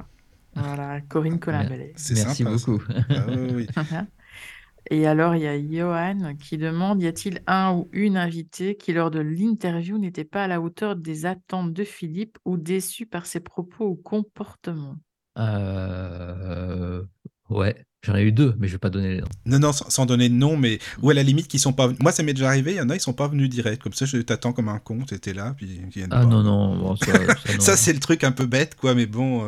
j'en ai eu un qui, à l'interview, je croyais que ça s'était bien passé. Ah oui. Et en fait, il a mis la vidéo, il a mis sur sa chaîne YouTube. Déjà, je trouve ça un peu moyen. Il m'avait demandé l'autorisation avant de faire l'interview. Il m'avait déjà dit, je fais l'interview à une condition, que je puisse prendre ta vidéo et que je la mette sur ma chaîne. Ah bah ça va, lui, c'est bon. Oui, voilà. Donc j'ai dit oui, voilà. T'as l'autorisation. Si c'est ça. Et en même temps, après, je suis allé voir sur sa chaîne et j'ai regardé les commentaires parce qu'il y avait des internautes qui ont commenté sur cette vidéo. Et en fait, ils cassaient en deux mon interview que j'avais fait. Ah, d'accord. Lui, hein, lui en plus, c'est pas sympa du tout. Quoi. Voilà, non. Ça, j'ai pas trouvé ça sympa. Après, il y en a eu une qui m'a beaucoup déçu parce qu'elle m'avait dit qu'une fois, ma vidéo n'était pas professionnelle. Je peux te dire que je l'ai un peu envoyé sur les roses. Voilà. Donc, mais après, il s'est passé d'autres choses, mais je ne peux pas vous dire ça. Parce que non, c'est normal. Hein, mais tu as déjà été déçu. Enfin, je comprends. Après, il y a eu des mauvais départs, mais qui se sont retrouvés. En fin de compte, c'était une belle aventure et je les adore en fait. Il y a Rénal Roussel, là, Rénal, t'en as parlé, oui, en plus. Oui. Voilà, ça c'était un mauvais départ, mais Rénal Roussel, j'adore Rénal Roussel. Et d'ailleurs, c'est quelqu'un qui suit assidûment tous mes interviews, pas tous, mais voilà, je le vois souvent sur le chat. D'accord. Il participe d'ailleurs avec les internautes. Bah, s'il écoute, un bon coucou dans ce cas. Oui, coucou Rénal, je t'adore. Et il y a eu... Il y a eu Sylvain Didelot aussi. Ah oui, tu connais Sylvain. Oui, il est bien aussi. Oui, mais on a eu un très très mauvais départ. Bah, maintenant, si ça se passe bien, c'est le principal. Non, ça se passe bien, je l'adore. Ouais, moi, j'aime bien Sylvain, ce qu'il fait en tout cas. Ouais, c'est intéressant. C'était nul en fait. Ah oui, d'accord. Philippe, qu'est-ce que tu penses ? On fait une petite pause musicale parce que si tu veux, comme on est à la radio, on va passer à... Ah, alors là, j'ai marqué Sex Pistols, si ça te va. My Way. Mais alors ça, c'est... Lequel ? My Way ? Oui. Ah, ça te va ? C'est vicieux, là qui chante. Bah, c'est fabuleux. Moi, on y va. Alors c'est parti. Ah non, mais tu sais, Philippe, Rammstein, c'est quand tu vas faire ton émission avec Caro, un musical. Hein, ça, bah, avec plaisir. Ah, c'est sympa. Bon, à tout de suite, juste après la pause. Médiumnité, mystère, paranormal, spiritualité. Vous êtes ici, chez vous, dans le domaine de la radio du Lotus. La radio du Lotus. Et nous revoici, nous revoilà les amis, je suis toujours avec Caroline et Philippe. Recoucou. Recoucou. Voilà. Et merci à Sandrine pour le jingle. En fait, tu sais, Philippe, moi, je fais bosser tout le monde ici. T'es invité, après, tu fais un petit jingle, après, tu vois. Caro, elle était invitée au tout début, il y a 2 ans et demi. C'était l'invitée, puis maintenant, elle est toujours là. Je l'ai kidnappée sur la radio. Une esclave. Voilà, exactement, c'est ça. Merci, Philippe, merci. C'est ça. Moi aussi, j'ai quelques esclaves aussi. Ah, c'est bien, mais il faut les garder précieusement, c'est important. C'est ça. Tiens, ils bah, d'ailleurs... Très, très bien payés. Ils sont bien... payés. Oui, bah, Caro, voilà, mais, pour moi, ils sont très, très bien payés. Bah, il faut, c'est important. Quand même, attends. Voilà, ah, ça fait plaisir. Donc, alors Caroline, s'il y a des questions sur le chat, n'hésitez pas, je redonne le lien, quoi, comme ça on est sûr que tout le monde l'a. Oui, donc le chat tlk.io/radio du lotus, tout attaché. Voilà, voilà. Alors, il y a une question, je ne sais pas, ah oui, de Nadia qui demande si tu as déjà fait de la communication animale avec ton chien. Alors, j'ai fait mieux que de la communication animale, moi. J'en parle d'ailleurs dans mon livre, parce qu'on ne vous demande pas d'y croire. C'est une expérience qui était passée plus ou moins inaperçue, quand j'avais, je devais avoir 20 ans, quoi. Mais qui m'a marqué et que je n'avais pas trouvé d'explication. Et je me suis souvenu de cette expérience quand j'ai écrit le livre avec Laurent-Jacques. En fait, je vous explique, j'étais dans mon lit, on avait fait une soirée avec des amis qui dormaient chez moi. Et mes amis, le matin, ils s'étaient levés un peu plus tôt que moi et ils étaient dans mon petit jardin, qui est à peu près à 20 mètres de ma chambre. Donc assez loin quand même, parce que j'ai une assez grande maison. Et ils prenaient leur petit déjeuner dans mon jardin. Et moi, je rêve, parce que je dormais encore, moi évidemment, j'avais peut-être un petit peu abusé. Et je rêve que je suis au ras du sol et que j'avance vers le jardin, vers les escaliers qui donnent sur le jardin, que je mets un pas sur la première marche de l'escalier, le deuxième, et je glisse sur le ventre et je me retrouve en bas, sur la terre, dans mon petit jardin. Et puis je me dis, oula, qu'est-ce qui m'est arrivé là? Et je me dis, bah, j'ai pas eu mal, ouf, encore... Et puis je me lève, je me réveille, hein, et puis je vais voir mes amis qui sont encore dans le jardin. Et je leur dis, oh, vous savez pas ce qui m'est arrivé, j'ai fait un drôle de rêve là. Puis ça me semblait réel. J'étais sur le ventre, voilà. Je leur dis exactement tout ce qui m'est arrivé. Ils me regardent tous éberlus, ils me font, mais c'est exactement ce qui est arrivé à ton chien il y a 20 minutes. C'est fou ça. Voilà. Et je suis rentré dans la tête du chien. Voilà, dans l'astral, quoi. Bah, je sais pas, je suis rentré dans son... Bah, j'avais la vision du chien, j'avais tout. C'est comme fou, si tu avais incorporé ton chien. Ouais, ouais. Et j'ai même pensé pour le chien, parce que je me suis dit, ah, ça va, j'ai pas eu mal.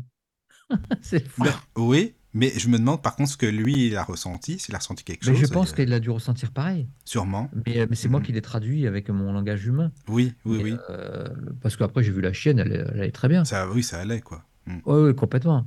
Ils m'ont dit, elle était un peu groggy, et puis elle est repartie aussitôt. Oui. Il y avait 3 marches, hein, mais voilà, c'était fou. D'accord. Alors, communication animale, alors moi j'aime beaucoup, j'ai quand même un feeling avec les chiens. Alors, les chiens, alors moi c'est pas le feeling avec les chiens, je suis pas dresseur de chiens. Moi le chien c'est un petit peu, il fait partie de la famille, quoi. Il monte sur les canapés, il dort dans le lit, voilà, c'est... Mais j'ai quand même un feeling avec les chiens incroyable, avec tous les chiens du quartier. Avant que j'aie mon chien, là, je connaissais tous les chiens du quartier. D'ailleurs, je les connais tous. Et les chiens, ils viennent me voir très facilement. Je parle pas avec eux. Enfin, si je leur parle, mais voilà, ça va que dans un sens. Mais je ressens quelque chose avec les chiens même avec les chats, mais plus avec les chiens, j'ai vraiment quelque chose que j'adore les chiens. T'es connecté, chien, en fait. Tu le ressens. Ah, complètement. Ouais. Je suis fou de chien. D'accord. Ah mais, tous les chiens, les bâtards, les chiens de race, les chiens qu'on croit des chiens méchants, les chiens, voilà. J'ai aucune peur avec les chiens. Par contre, je sais comment les approcher, je sais comment ils peuvent venir moi quand il ne faut pas, évidemment. Mais ça, je le sais, je le sens par contre, ça. Mmh. Mais alors, attends, qui est-ce qui a demandé, Caro, sur le chat? C'est Nadia, c'est ça? Nadia, oui. Ah oui, alors peut-être Philippe, tu as peut-être des interviews à lui conseiller à Nadia que tu as fait, toi, avec des personnes qui pratiquent la communication animale. Ah ben, avec Leila Del Monte. Ah voilà, bon bah Nadia, tu peux aller comme ça. Écoutez, c'était un interview. Ah mais normalement, on doit la recevoir. C'est peut-être l'interview le plus marrant que j'ai fait.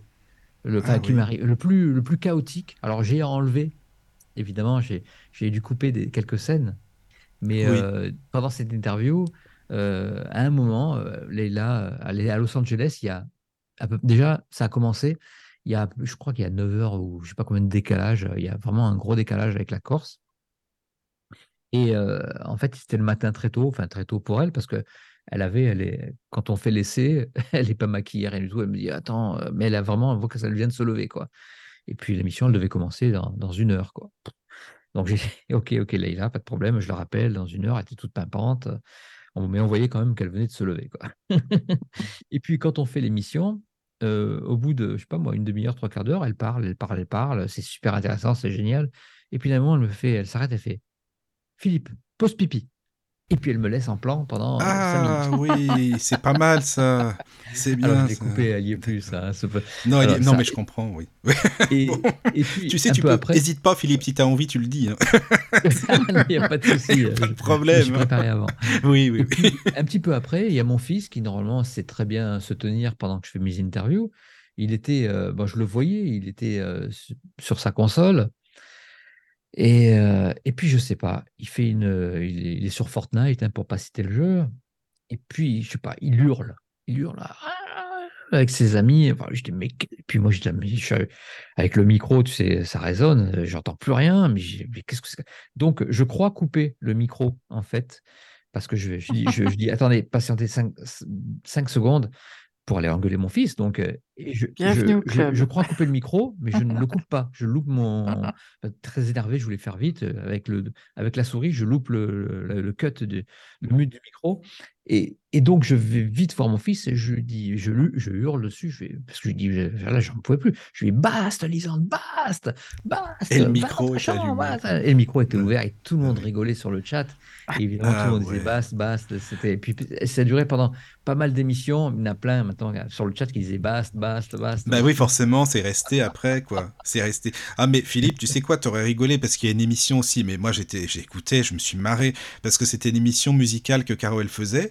Et le truc, c'est qu'il y avait une chanson qui passait, elle n'avait pas coupé son micro, elle chantait normal. Je dis, mais Caro, qu'est-ce qu'elle me fait? Elle chante. Elle était à fond dans le truc. Et j'ai écrit, mais Caro, t'as pas coupé ton micro. Elle dit, oh, merde, j'ai oublié de le couper, quoi. Mais je l'ai pas coupé, je l'ai gardé parce que c'était marrant quand même. Il y avait eu ça aussi, c'est pas mal. C'est marrant, des anecdotes comme ça, moi, j'aime bien. J'en ai plein d'anecdotes marrantes. Ah, oui. Dernièrement avec Romuald Leterrier. Ça, par contre, on l'a laissé, ça, vous pouvez le voir. Mmh. Romuald Leterrier qui est... je dis bonjour d'abord, et puis je passe la parole à Romuald. Je dis, voilà, merci d'avoir accepté mon invitation. Romuald, super sympa, il dit, écoute, moi aussi, on s'était vu il n'y a pas longtemps, on avait dit qu'on ferait une émission, ça n'a pas pu se faire, là, ça se fait enfin, je suis super heureux. Et puis quand il dit ça, il y a tout qui tombe. Il y a sa lumière qui tombe dessus. Il y a la caméra qui se casse la gueule. Il y a tout. Et lui, il se lève comme ça. Il n'en peut plus. Il ne sait plus quoi faire.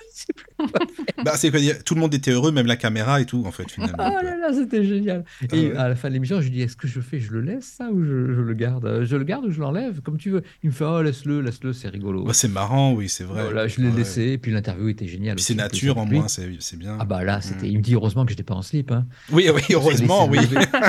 C'est ça, quoi. Tu m'étonnes. Ça, vous pouvez le voir, hein, ça y est. C'est marrant. Long, c'est les 5 premières minutes avec Romuald. Il faut laisser ça, c'est bien. Mm. Alors, tu sais, Philippe, j'ai une question. Je ne sais pas ce que tu en penses. Ma mère, ça va avoir ton avis. Est-ce que tu te dis que beaucoup de médiums ont eu une vie pas simple, par exemple une enfance vraiment pas facile? Parce que tu vois, tu parlais d'Aline Peugeot, par exemple, dans ton livre. Ah, bah, et j'ai l'impression, enfin, je ne sais pas, j'ai l'impression qu'il y a beaucoup de médiums qui ont une vie pas simple non plus, qui ont eu beaucoup d'épreuves. Qu'est-ce que tu en penses, toi? Souvent, les capacités, elles se réveillent à un certain moment parce qu'il y a une émotion très forte. Souvent, c'est une émotion négative, mais ça peut arriver aussi par certaines émotions positives, une naissance, par exemple. Déjà, il faut savoir que c'est pas facile de naître, de vivre une jeunesse en voyant des entités, en ayant peur, en voyant des choses que les autres ne voient pas, tout en croyant que les autres les voient, mais en s'apercevant qu'on est un petit peu différent. Donc ça, c'est compliqué. Tous le vivent un peu différemment, mais souvent, ça les incite à fermer cette faculté qui, après, se rouvre plus tard avec une émotion, voilà, souvent, ben, comme je disais, soit une naissance, soit, mais ça peut être un deuil, ça peut être une rupture, ça peut être quelque chose de très fort qui va les affecter et qui va ouvrir quelque chose. Et ouais, c'est compliqué pour eux, souvent c'est peut-être plus compliqué que pour les personnes qui ne voient rien comme moi. Bon, c'est pas facile, mais certains médiums m'ont dit que c'était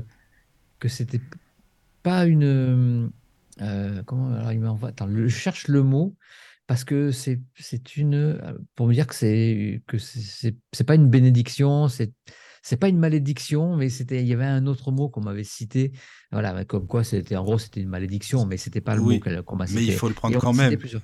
Voilà. Et que quand ils refusent ce don, eh ben il leur arrive que des trucs pas bien. C'est ça aussi. Ah voilà, c'est ça. Comme s'ils étaient piégés. C'est ce que, tu sais quoi, c'est ce que j'entends souvent. C'est pour ça que je parlais de ça avec Caroline. Et puis et toi aussi, tu l'as reçu. Bien sûr, comme ça. Oui, mais presque chaque médium, bon, bah, voilà, chaque vrai médium. Ouais. Bon, bah Caro, bienvenue. C'est pas tellement le fait de le refuser, c'est plutôt de la non-acceptation aussi. Oui, c'est ça. Oui, complètement. C'est ça, mais quand on dit je veux fermer, je veux pas vous voir, je veux pas parler, je veux pas faire passer ce message, je veux pas. Eh ben là, ça devient compliqué. Bah, c'est subir. Ah oui, c'est ça. Oui, c'est ça. Ah, ils ont pas une vie comme nous. Hein. C'est pas simple. Hein. Non, vraiment. Bah écoute, oui, moi je suis pas médium, ça va bien comme ça. C'est bon, voilà. C'est parfait. Que tu dis. Non, moi j'en suis pas. Ça, c'est toi qui dis ça. Mais tu sais, tu as consacré aussi un chapitre à la guérison aussi, et que j'ai trouvé super intéressant. Et justement, avec Daniel, justement. Mais qu'est-ce que tu penses de la guérison à distance? Parce que moi, je t'avoue, j'ai un peu de mal. Alors, j'ai eu beaucoup de mal, en fait. Oui. J'ai eu beaucoup de mal avec ça, parce que avant Daniel, j'avais déjà essayé, et j'ai pas eu grand-chose déjà à guérir. Déjà, ça c'est heureusement, hein, pour moi. Mais quand j'ai interviewé Daniel, j'avais trouvé qu'il y avait une sincérité incroyable chez elle. Et j'ai voulu tester parce que j'avais, comme je le dis dans le livre, hein, j'avais un petit mal de tête qui me gênait un petit peu tous les matins. Ce n'était pas un gros mal de tête, hein, c'était quelque chose qui me gênait et qui disparaissait dans la journée après. Et puis, elle me dit, écoute, pas de problème, on va faire une séance. Donc, je m'allonge sur mon lit. Et puis, elle me dit, écoute, maintenant, je raccroche le téléphone et puis je vais te faire la séance. Et après, je te dis ce qui s'est passé. Et quand je la reprends au téléphone, genre une demi-heure, 3 quarts d'heure après, elle me dit, alors voilà, j'ai tissé une toile autour de toi. Il y avait une toile. Et j'ai vu où il y avait des trous. Et puis, notamment, il y avait un petit trou sur la tête. Je l'ai retissé. Alors, elle recoue. Oui, il y a mon chien qui aboie, hein, désolé. Bon, ça va. Alors. J'ai retissé la toile. J'ai vu aussi sur ton genou. En fait, c'était le genou où je venais de me faire opérer. Ah oui, d'accord. J'ai vu sur le genou aussi, mais j'ai retissé la toile. OK, pas de problème. D'accord. Le lendemain, j'avais pas mal à la tête. Bon, c'était bizarre, hein. Le surlendemain, pas mal à la tête. J'ai plus mal à la tête le matin.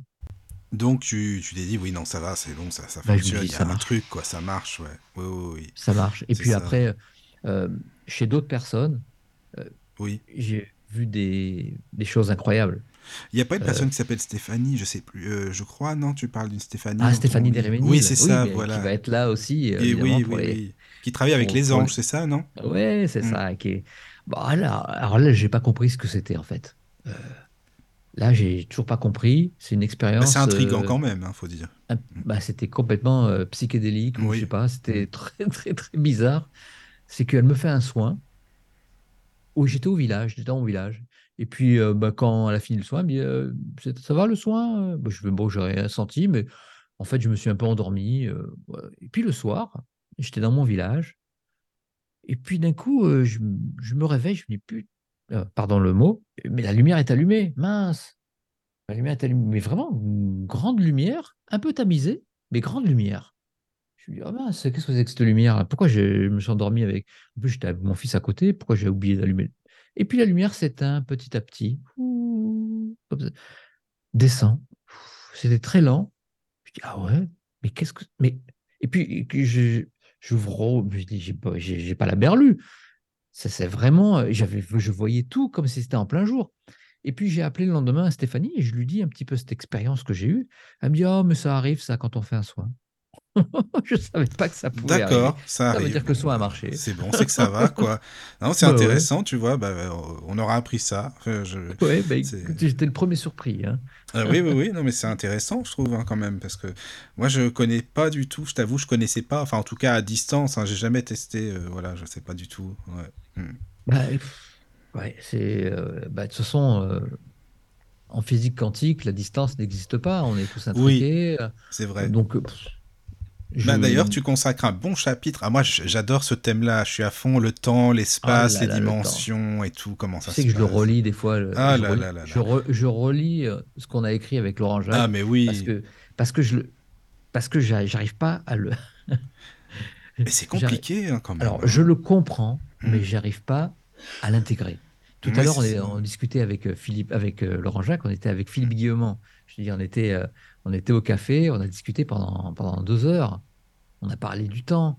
Et avec Laurent-Jacques, évidemment, on voulait en savoir plus un petit peu sur sa conception. Pourtant, je l'ai fait une interview du temps, donc j'ai lu ses livres, j'ai lu tous ses livres. Donc je sais, mais j'ai toujours un problème pour l'intégrer, vraiment. C'est complexe quand même, hein, moi je trouve aussi. Alors, et à chaque fois, alors il nous a expliqué, il était... Alors on comprend, et puis d'un coup il y a quelque chose qui nous perd. Même Laurent-Jacques qui est scientifique, il était là, mince, c'est mais lui, quoi, ça Philippe Guillemant, il est à fond dedans aussi, c'est son truc. Ouais. C'est génial, Moi aussi ça me fascine. Oui, c'est intéressant tout ça, tu te dis le temps, et comment il est le temps, il y a dans l'au-delà par exemple, c'est pas le même, alors il n'y a pas de temps. C'est ça. Je sais pas, tu vois, puis ça m'a toujours intrigué ce truc d'espèce de bulle là, tu sais, qu'on pourrait se créer une bulle, est-ce qu'on est avec nous-mêmes simplement, est-ce que les autres interagissent avec nous, c'est tout un truc. Oui, quoi. C'est ça. C'est fou. En fait, on pourrait faire une émission complète là-dessus. En fait, c'est tellement vaste. On pourrait le faire avec plein de médiums qui nous expliquent vraiment. On pourrait faire des comparaisons entre les vues. Mais oui, tu as déjà fait des soirées médiums ou nuits médiums avec plusieurs personnes ? Alors, pas par Zoom, pas en visio, pas en direct. D'accord. Mais tu sais, quand on fait les interviews en présentiel, quand je reçois les personnes à la maison, je le fais en public, en fait. Les gens ne le savent pas, ça. Mais souvent, autour de la table, autour des caméras, il y a une dizaine, voire une quinzaine de personnes. C'est des proches, hein. Il y a Vanina, souvent, il y a Lauriane, c'est des personnes qui sont venues sur ma chaîne aussi, et ou des amis très proches, mais qui s'intéressent, des amis médiums qui ne veulent pas aussi participer forcément, ou des amis thérapeutes, voilà, mais tout le monde, des amis qui tirent les tarots.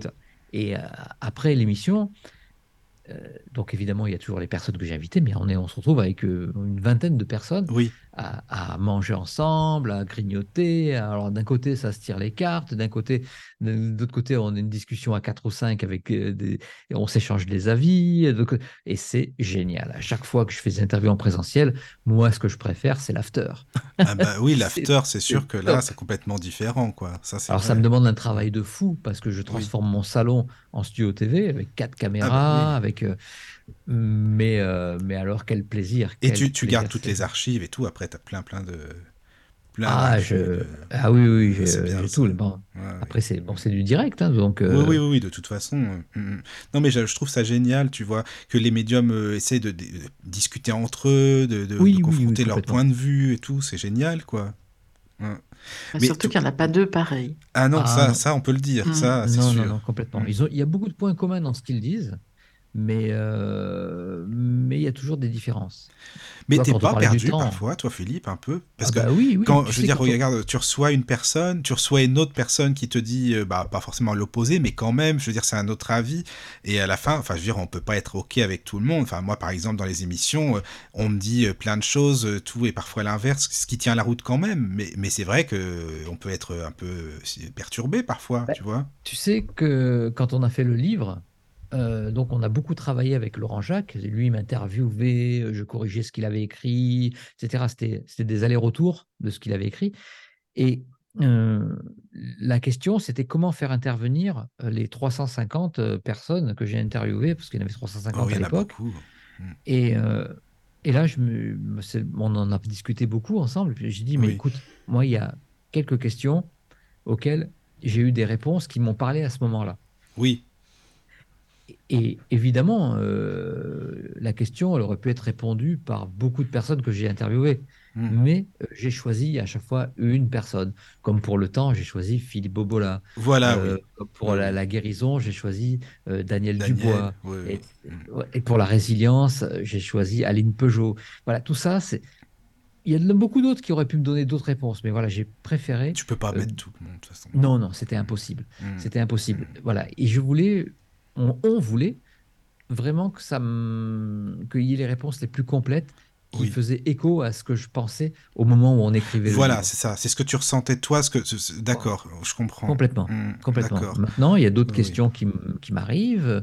Il y a d'autres réponses qui sont peut-être plus complètes, qui sont différentes. Mais je chemine aussi, hein. Je crois que ça ne va jamais s'arrêter de toute façon. Bah c'est pareil, tu sais, je ne sais pas si tu as des commentaires, parfois il y avait un commentaire là, il n'y a pas longtemps sur une émission, c'était du style oui, vous ne croyez pas ce que la personne a dit dans votre interview, mais ce n'est pas qu'on n'y croit pas, ce que j'ai répondu, c'est qu'on ne peut pas être d'accord avec tout non plus, parce que sinon, voilà. Quoi. Non, c'est surtout quand on nous met devant le fait accompli en direct. Ah mais de toute façon, il n'y a pas de... Moi, en fait, ce que je veux faire à chaque fois quand j'interviewe les gens, je veux donner au minimum mon avis. Genre, je le donne pratiquement jamais. C'est ça. D'accord. Je le donne jamais. Non, je le donne jamais. Quand je le donne, j'ai dû le donner, 4-5 fois, c'est tout, dans mon émission. Ah, mais ça, c'est intéressant, ça. Tu sais pourquoi ? Parce que moi, je fais comme toi aussi. Et je me suis toujours dit, mais non, c'est pas moi de donner mon avis. Moi, je suis là pour mettre les gens en lumière. On s'en fout. Mais je sais pas, toi, c'était arrivé. Il y a des gens qui m'ont écrit en me disant, c'est sympa vos émissions, mais on aimerait bien savoir quand même parfois qui est derrière le micro, qui est la personne. C'est des émissions comme tu viens de faire, là, voilà, où là, je me livre avec toi, tu vois. Oui. J'en ai fait pas mal à la sortie du livre, où on discute, et puis là, je réponds. Puis moi, je réponds cash toutes les questions, il n'y a pas de problème. Oui, mais dans les interviews qu'on donne, on n'a pas... Je veux dire, c'est les gens qui s'expriment, quoi. Bah oui. C'est pas mon problème, c'est pas quel intérêt. Non, je suis d'accord avec ça. Je ferai des lives tout seul. Sinon tu fais des monologues et puis c'est bon quoi. Voilà, ça quoi. Est-ce que tu as déjà entendu parler, j'imagine que oui, qu'on pourrait avoir plusieurs incarnations parallèles en même temps, tu sais, la transincarnation. J'en parle dans le livre avec Sorine. Oui, avec Sorine, mais moi je l'avais entendu par Sylvain aussi, Sylvain Didelot, il parle de ça aussi. Pareil, oui. Et toi, t'en penses quoi ? Moi, ça m'intrigue en fait ce sujet-là, tu vois. Alors, c'est toujours pareil en fait, parce que là, je reviens d'une discussion avec Philippe Guillemant qui me parle de cette zone de hors-temps. Oui, voilà. Alors déjà, une zone de hors-temps, là, faut qu'est-ce que c'est difficile à comprendre. C'est ça, quoi. Mais je pense qu'on n'a pas le cerveau pour intégrer tout ça. Évidemment que les vies, dans notre incarnation matérielle, il y a le passé qui va vers l'avenir. Mais quand on se place dans le hors-temps, si on place l'observateur dans le hors-temps, tu vois, déjà, il faut l'imaginer, ça, déjà. Oui, il faut l'imaginer. À la base. Et là, il n'y a pas de futur, de passé, c'est un éternel présent. Oui, le présent perpétuel, quoi. C'est un présent perpétuel.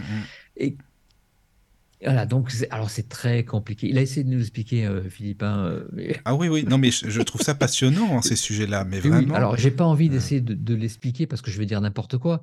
C'est toujours pareil. Moi, je le comprends, que ce soit Philippe Bobola, Philippe Guillemant. Quand il m'en parle, moi, j'ai les yeux écarquillés et je le comprends. Je le comprends d'une certaine manière, peut-être que je le comprends mal, mais si on me demande de le réexpliquer, peut-être sur le coup, dans les 5 minutes après, je vais le réexpliquer, mais voilà, il passe 3-4 heures. Ouais, c'est compliqué. Le cerveau, il est en bouillie, quoi. C'est ça, mais je suis comme toi, c'est ça. Et c'est pareil, tu sais, tu as déjà entendu parler du chronoviseur de François Brune, il en avait parlé, il avait fait un bouquin là sur le chronoviseur, c'est pareil, ça serait une machine. J'ai entendu parler, mais je me suis pas intéressé. Ce serait une machine un peu à voyager, pas voyager, mais à voir ce qui s'est passé justement à certaines époques et tout. Et ça serait mais c'est un objet qu'on aurait trouvé. C'est un objet qu'on aurait. C'est le père Ernetti, un prêtre, qui aurait créé cet appareil là. et qui serait, les pièces seraient au Vatican maintenant. Enfin, ça, c'est ce que François Brune disait. Et justement, ce serait un appareil qui serait pour ça, pour comprendre ce qui parlait bien sûr de ça. Et ça, c'est j'adore ces sujets-là, c'est passionnant, bah moi c'est aussi, vrai. C'est passionnant, oh là là, c'est complètement. Vrai. Bon, désolé, après, Caro, t'es tout perturbé. Hein. Bah, parce que je me pose 15 000 questions. T'as toujours des remises en question et tout. Bah, oui, c'est ça, exactement. Ah, mais je vais commander un chronoviseur. Mais tu peux. Vas-y, c'est bon, ça c'est bien. Vas-y, non, excuse-moi, Caro, parce que moi je suis dans mon truc. Là, on parle de. Vas-y, c'était des questions. Alors, il y a des questions. Voilà, donc, il y a une question de Nadia qui demande : pendant les émissions avec les médiums, y a-t-il déjà eu des perturbations provoquées par des présences ? Oh là là, il y en a eu plein. Alors souvent, c'est pendant les essais avant le live. Pendant les essais, il arrive des trucs incroyables, ça se coupe. Pourquoi ça se coupe alors qu'on a tous les deux la fibre et puis la personne me dit mais non, mais ça arrive souvent à chaque fois parce que y a des entités qui veulent montrer leur présence. Et ça arrive très souvent. Des trucs très bizarres, souvent pendant le. Vraiment pendant l'essai qu'on fait, où je cale mes vignettes pour faire le montage en direct.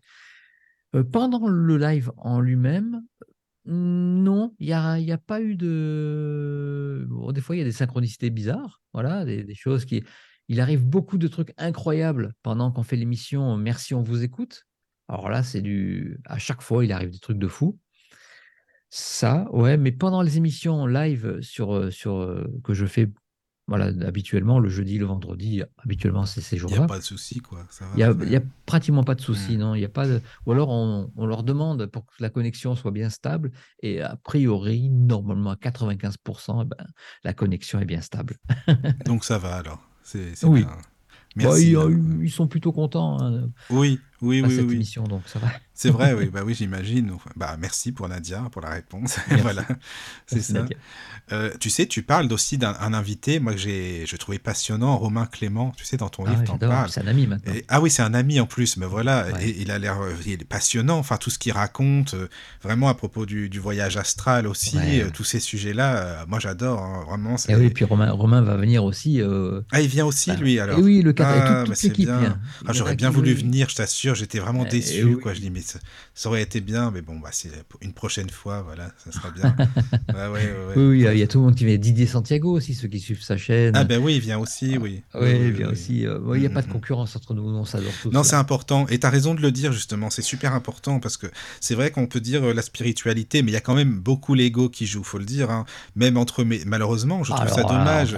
Je me dis, mais entre médiums, ils devraient s'entraider, justement, se donner la main, se donner des astuces et tout, tu vois, mais malheureusement, c'est compliqué, hein, vraiment. Ah oui, moi je le vois de haut parce que on est sympa avec moi, mais je sais très bien qu'il y a des groupes qui se tirent un petit peu dessus. C'est ça. Bon, ça, mais je ne veux pas m'en occuper. C'est dommage. Non, mais je trouve ça dommage. Il devrait justement, parce que je veux dire, en plus, il serait encore plus crédible en étant soudé, quoi. C'est ça. Ils sont pas tous dans la lumière. Ah non, pas tous, non. L'ego, c'est comme ça. Enfin, toutes les personnes qui vont venir au Domaine Scarabée viennent pour les 100 000 abonnés de la chaîne. Oui. Et là, je peux vous dire qu'ils viennent tous à leurs frais. En plus, ils s'hébergent tous à leurs frais aussi. Vraiment, ils viennent.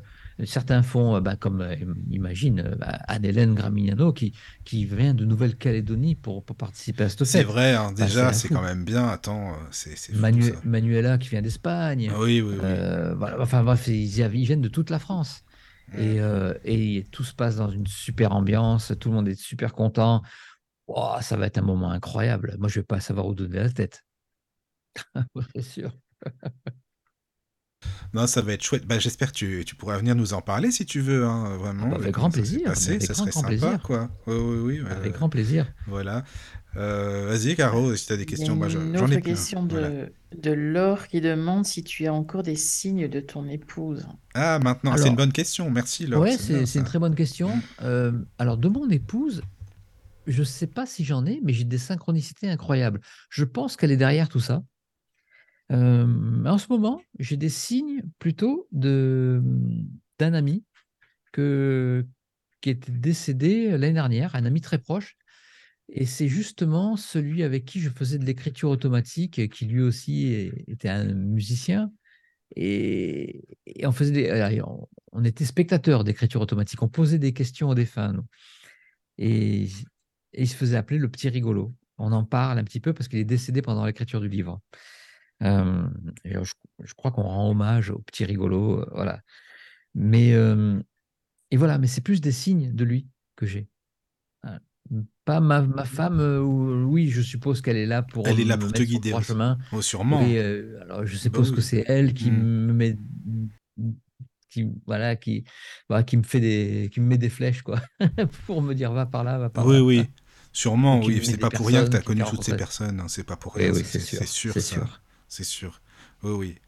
Et puis, tu parles d'une personne qui s'appelle Manuela aussi, enfin, tu en as parlé tout à l'heure, oui, qui a des visions en rêve, c'est ça en fait, elle voit en rêve de par sa maman, c'est ça, ce qui peut se passer. Alors Manuela, quand je l'ai reçue, c'est ce qui était bizarre, c'est que c'était quelqu'un qui n'était pas sûr d'elle du tout. C'est ce qui m'avait intéressé. Ah oui, oui, oui. C'était quelqu'un qui avait des rêves prémonitoires, qui avait des rêves de défunts, qui avait des fulgurances quand elle voyait, elle pouvait voir des défunts aussi, mais elle commandait rien, quoi. C'était des trucs qui arrivaient comme ça.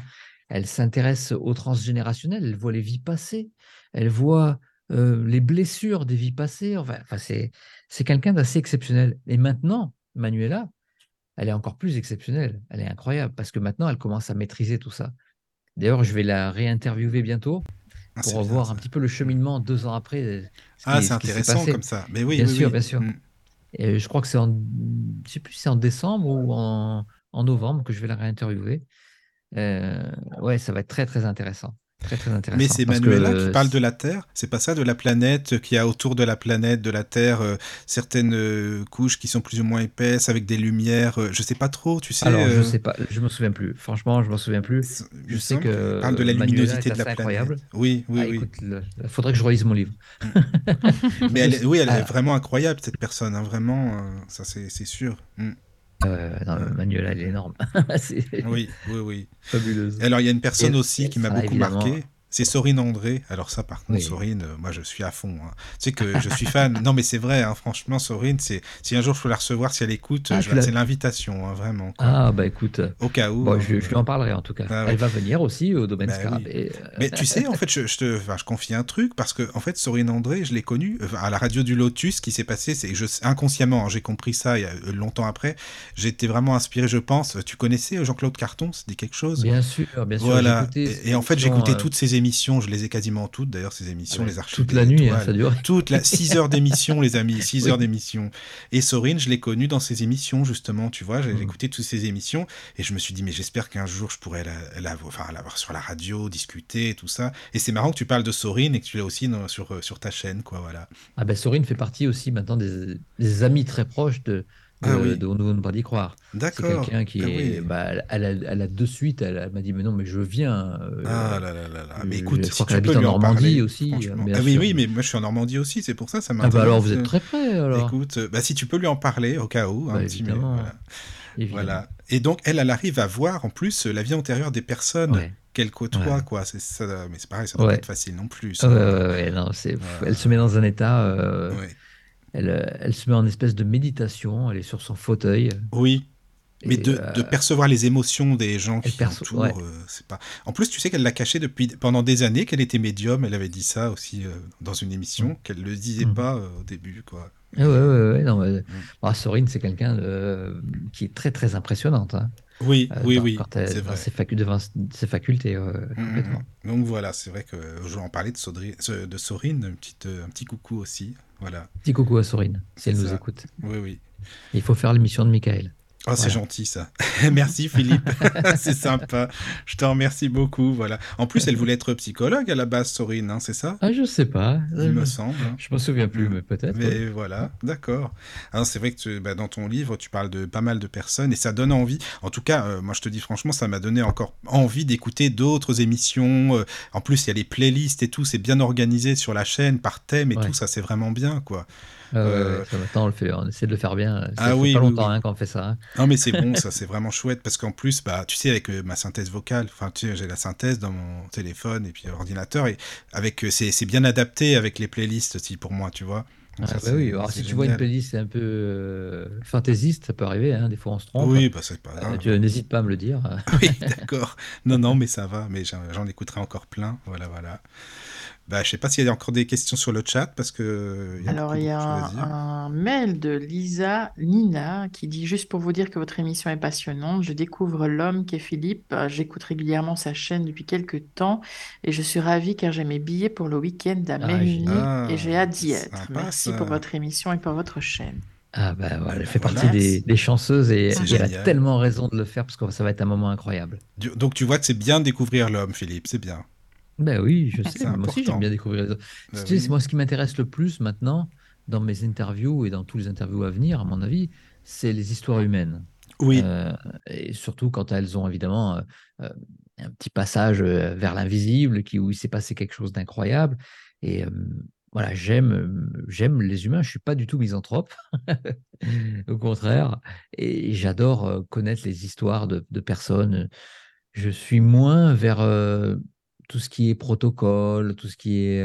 j'ai beaucoup fait d'interviews sur les protocoles, sur les clés, etc. Ça m'a beaucoup intéressé à un moment. Mais maintenant, je suis plus sur les histoires humaines. Je pense que je vais continuer là-dessus et c'est ce qui m'intéresse, c'est ce qui m'anime. Maintenant, quand je reçois un livre, je vois qu'il y a de l'humain derrière, eh ben je m'intéresse bien plus. Donc, oui, pour les... ça c'est sûr, je comprends, puis ça se ressent de toute façon. Si vous avez des livres comme ça, voilà, ça m'intéresse. Ben, c'est super parce que c'est vrai que ça se ressent, t'as raison, même à la lecture déjà, bien sûr, aux mots, parce que les mots c'est important aussi quand même. Quand t'entends une voix, je sais pas, je pense que t'es comme moi, même si t'as un appel, tu le ressens, la personne, comment elle est, ce qu'elle veut vraiment, si c'est juste faire sa petite pub et puis salut, c'est tout, c'est pas la peine. Bah, quoi. Je fais beaucoup de choses au feeling, donc c'est ça. Faut qu'il y ait un ressenti. Les interviews que je fais, les personnes que j'interviewe, c'est des personnes avec qui j'ai envie d'aller boire un café. Moi, je sais que c'est... Voilà. C'est Astier, je sais plus son prénom, excuse-moi, qui avait dit ça. Maintenant, je m'embête plus avec les... il dit, entre guillemets, les cons ou les personnes qui me plaisent mais pas. Il a raison. Faire baisser ma vibration. Il a raison. Voilà, je veux rester avec des personnes avec qui j'ai envie d'aller boire un coup, d'aller rigoler. Ah oui, mais voilà. Voilà, c'est ça. Mais je suis à 100%. C'est pour ça que maintenant, on filtre depuis septembre. Les amis, on filtre. Parce que sinon, on a l'impression parfois de perdre des soirées. Tu te dis, mais qu'est-ce que c'est que ce truc, quoi ? Qu'est-ce que j'ai fait ce soir ? Tu as bien raison. Et non, quoi. Désolé, mais bon. Voilà. Bah, en tout cas, Philippe, vraiment, si tu as d'autres choses à rajouter, parce que c'est vrai que moi, j'avais plein de questions que je t'ai posées, mais si tu as d'autres choses à mettre en avant... La seule chose à rajouter, que je peux rajouter, c'est simplement déjà, merci à Mickaël. Merci Sandrine, Caroline, pardon, excuse-moi. Je dis non, parce que je pensais à Sandrine du Domaine Scarabée. Ah voilà, c'est ça, oui, c'est vrai, Sandrine qui organise. Qui travaille d'arrache-pied pour l'organisation de ce festival. Avec Sylvie, c'est ça ? Avec Sylvie Morin aussi, Sylvie Morin, oui, voilà. Oui. Mais l'organisatrice, c'est vraiment Sandrine. Hein. Oui. Et elle fait un travail de fou. C'est une fête qui devait être plutôt intimiste. On avait visé à peu près 200 personnes au départ, en tout. Maintenant, on se retrouve avec 600 personnes par jour. Donc, voilà. Bon, évidemment, il n'y a plus de place. Ah non, c'est fini. Parce que moi, j'ai eu Sandrine il n'y a pas longtemps. Elle voulait que je vienne en plus. Elle m'a dit, mais si tu as quelqu'un qui voit, il faut que tu viennes et tout. Je dis, mais là, j'ai personne. Mais elle était à fond, vraiment. Je dis, mais je veux bien, mais là, ça serait compliqué. Parce qu'elle me dit, tu connaîtrais du monde et tout, ça serait bien. Mais, oui. Là, tu connaîtrais du monde. Ça, c'est clair. Oui, c'est ça, et puis, que des personnes bien. Ben oui, justement. Exactement. C'est ça qui est génial. C'est ça. Donc là, ça se passe quoi ? C'est pendant 2 jours, c'est ça ? C'est pendant 2 jours, c'est le 4 et 5 novembre. C'est à 20 km de Lille à peu près. Ça s'appelle le domaine de Mérignies. Ça s'écrit Mérignies, mais c'est Mérignies. Et voilà, c'est un domaine incroyable. Il y a 3 salles de conférences, 4 avec la petite 4e qu'on a mis. Il y a une salle qui va servir de plateau TV, où je vais faire des interviews un petit peu toute la journée, des petites interviews d'un quart d'heure, 20 minutes, tout le monde va y passer. Je vais faire, il y aura évidemment des dédicaces toute la journée, il y aura des salles où des personnes pourront faire des tirages de cartes, mais là ça va être au tout venant en fait. Pas au tout venant, ça va être évidemment les invités. Oui, bien sûr, qui vont personnes qui seront là. Oui. Oui, voilà, des médiumnités, pourquoi pas. Là, ça va être un peu accès libre. Il y aura, je pense, des petits paravents. Et puis ça va être free, un petit peu, là, ça. C'est sympa. Il y a 2 salles comme ça. Il y aura deux salles de bar. Enfin, non, il y a une. Alors, il y aura évidemment un restaurant, il y aura un petit restaurant, mais ça sera plus grignote, les frites, tout ça, voilà. D'accord. Il y aura. Qu'est-ce qu'il y a d'autre ? Je suis sûr que j'oublie des choses, mais il y aura des salles où on pourra rencontrer aussi les invités, une salle de détente. Ah oui, c'est bien ça aussi, on peut discuter, rencontrer les gens. Oui, voilà. Pour discuter, salle rencontre. Oui, c'est bien. Je crois qu'il y en a une ou deux. Mais de toute façon, il y a le programme, je crois, parce qu'Anne-Hélène, elle m'a lu le programme sur le site. Hein, c'est ça, il y a le programme là, qui a été fait, là, ça y est. Hein, voilà, là, il est officiel. Bah, il est tout officiel. Il a bougé encore jusqu'à il y a 2-3 jours. Hein, ah donc, oui, d'accord. D'accord. Là, et bah, tu vois, il y a quand même quelqu'un comme Henri Vigneault qui va venir. Je l'avais invité, mais évidemment, il m'a donné sa réponse bien après. D'accord, oui. Mais il va venir, évidemment. Donc peut-être, bon, il va être interviewé, ça c'est sûr. Mais peut-être, il m'a dit, oh, bah, s'il y a un petit créneau de libre, je ferai une petite conférence. Si, voilà, bah, c'est sympa, c'est bien s'il fait ça. Bah, après... Tout le monde est comme ça. Tout et monde tu vas diffuser, après, est-ce que tu vas filmer certaines conférences ou non ? Conférence, c'est un peu compliqué parce qu'il faut tout sonoriser, sinon ça va être naze. Donc il faut... Alors, j'ai une équipe avec moi, enfin une équipe. J'ai une personne avec moi qui va s'occuper de filmer. Il y aura une personne qui va faire des TikTok aussi, c'est ma cousine. Ah, c'est bien. Elle va venir faire plein de TikTok. Donc, sur TikTok, il faudra nous suivre parce qu'il y aura plein de choses qui vont se passer. Ah, c'est bon, en même temps, sur YouTube, je vais faire des interviews en live toute la journée. Ah, mais c'est bien de le dire. Ah, ça, c'est super parce que moi, je vais y être. Alors là, c'est sûr. Oui, c'est bien, il y aura des interviews en live toute la journée pendant les 2 jours. Alors, comme j'ai envie de profiter aussi un petit peu... parfois, peut-être que ça sera Cyril qui fera des interviews aussi. D'accord. Voilà, on va se débrouiller pour que ça soit très fluide et que ça soit sympa pour tout le monde, parce que j'ai envie de profiter quand même. Oui, c'est normal. Derrière mon micro toute la journée quand même. Le but, c'est ça aussi. Si tu vas juste pour être au micro tout le temps, voilà. Non, je n'ai pas envie. Moi, c'est mes 2 journées là aussi. Oui. Voilà, mais donc, est-ce que la plupart des personnes t'ont dit oui, au fait, finalement, pour participer, les personnes. Mais oui, mais je croyais qu'il y en avait une dizaine, et puis en même temps. Finalement. Et puis toutes les personnes qui m'ont pas dit oui, elles se sont excusées parce qu'elles étaient prises par quelque chose d'autre. Oui. Et c'est vrai, parce que j'ai des amis comme David Fontaine qui est une autre conférence aussi, le 4 et le 5. Ah oui, d'accord. Oui, il y en a plein. Non, mais ce n'est pas des gens, ils ne t'ont pas snobé. Je veux dire, ils t'ont pas... Aucun. C'est sympa. Déjà, c'est sympa. C'est super gentil de leur part, quoi. Vraiment. Aucun m'a snobé. Ouais, toutes les personnes qui ne peuvent pas venir. Alors, il y en a qui ne peuvent pas venir parce que je ne les ai pas invités, parce que je n'avais pas leur mail. Et, d'accord. Et je me suis retrouvé surpris par toutes les personnes qui acceptaient. Donc, je ne savais plus où donner de la tête. Donc, je n'ai plus invité personne.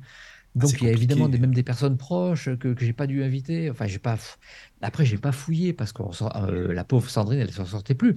Bah oui, c'est très compliqué. Ça devenait un truc énorme. Mmh. C'est un festival comme on organise ça avec Sandrine. C'est un festival qui, normalement, s'organise l'année précédente. Mais c'est ça, quoi. C'est très compliqué. On l'a organisé en 2 mois et demi. Donc, Mais par contre, j'ai une confiance énorme en toute l'équipe du Domaine Scarabée et en Sandrine, parce que c'est fabuleux ce qu'elle fait. Ah oui, mais Sandrine, moi je l'ai entendue au téléphone, hein, j'ai discuté avec elle, donc voilà, c'est tout, mais on ne se connaît pas plus, mais ça se voit qu'elle est à fond vraiment dans l'organisation et tout, hein, ça c'est sûr. Ah oui. Et on est bien aidé par toutes les personnes qui ont accepté, par bienveillance, pour moi, en plus, c'est sympa. Ben oui, alors moi je le prends, mais alors c'est un... On m'a envoyé de l'amour, mais à puissance 1000. En même temps, 100 000, c'est le cas de le dire, 100 000 abonnés. Voilà, c'est la folie. Donc, tout le monde nous facilite la tâche. Et puis, nous, on a envie en plus de donner quand c'est comme ça. Oui. Mais Sandrine a mis en place un circuit de minibus. Enfin, c'est génial, ça, vraiment. Non, elle a fait un truc. C'est génial. Bon, bah, en tout cas, tu nous raconteras, Philippe, de toute façon. Ah, bah, évidemment. On se reverra si tu veux. On écoutera. Ah, oui, avec plaisir. De toute façon, nous, on compte sur toi pour les. Moi, je vais vous écouter, Caro, je t'assure. Là, je vais être à fond, Philippe. Si tu fais une émission musicale avec Caro, ça va être bien. Ça, c'est sûr. Ah, bah, ça sera avec grand plaisir. Alors là, vraiment, c'est sympa, ça. Voilà, les amis. Merci encore, Philippe. Vraiment, merci d'avoir accepté l'émission avec nous. Beaucoup. Merci à vous. Merci, Mickaël. Merci, Caroline. Et puis encore merci à Anne-Hélène. C'est super gentil de sa part. Voilà, c'est très sympa. Merci aussi à tous les internautes qui ont écouté l'émission et qui vont écouter, je suppose, en replay. Voilà, c'est ça aussi. Il y aura je vous embrasse. De toute façon, tu l'auras le replay si tu veux le partager, Philippe, bien sûr. Oui, avec grand plaisir. C'est super sympa. Et bien, à bientôt. Bonne nuit. Dormez bien, les amis. À bientôt. À bientôt. Médiumnité. Mystère. Paranormal. spiritualité. Vous êtes ici, chez vous, dans le domaine de la radio du Lotus.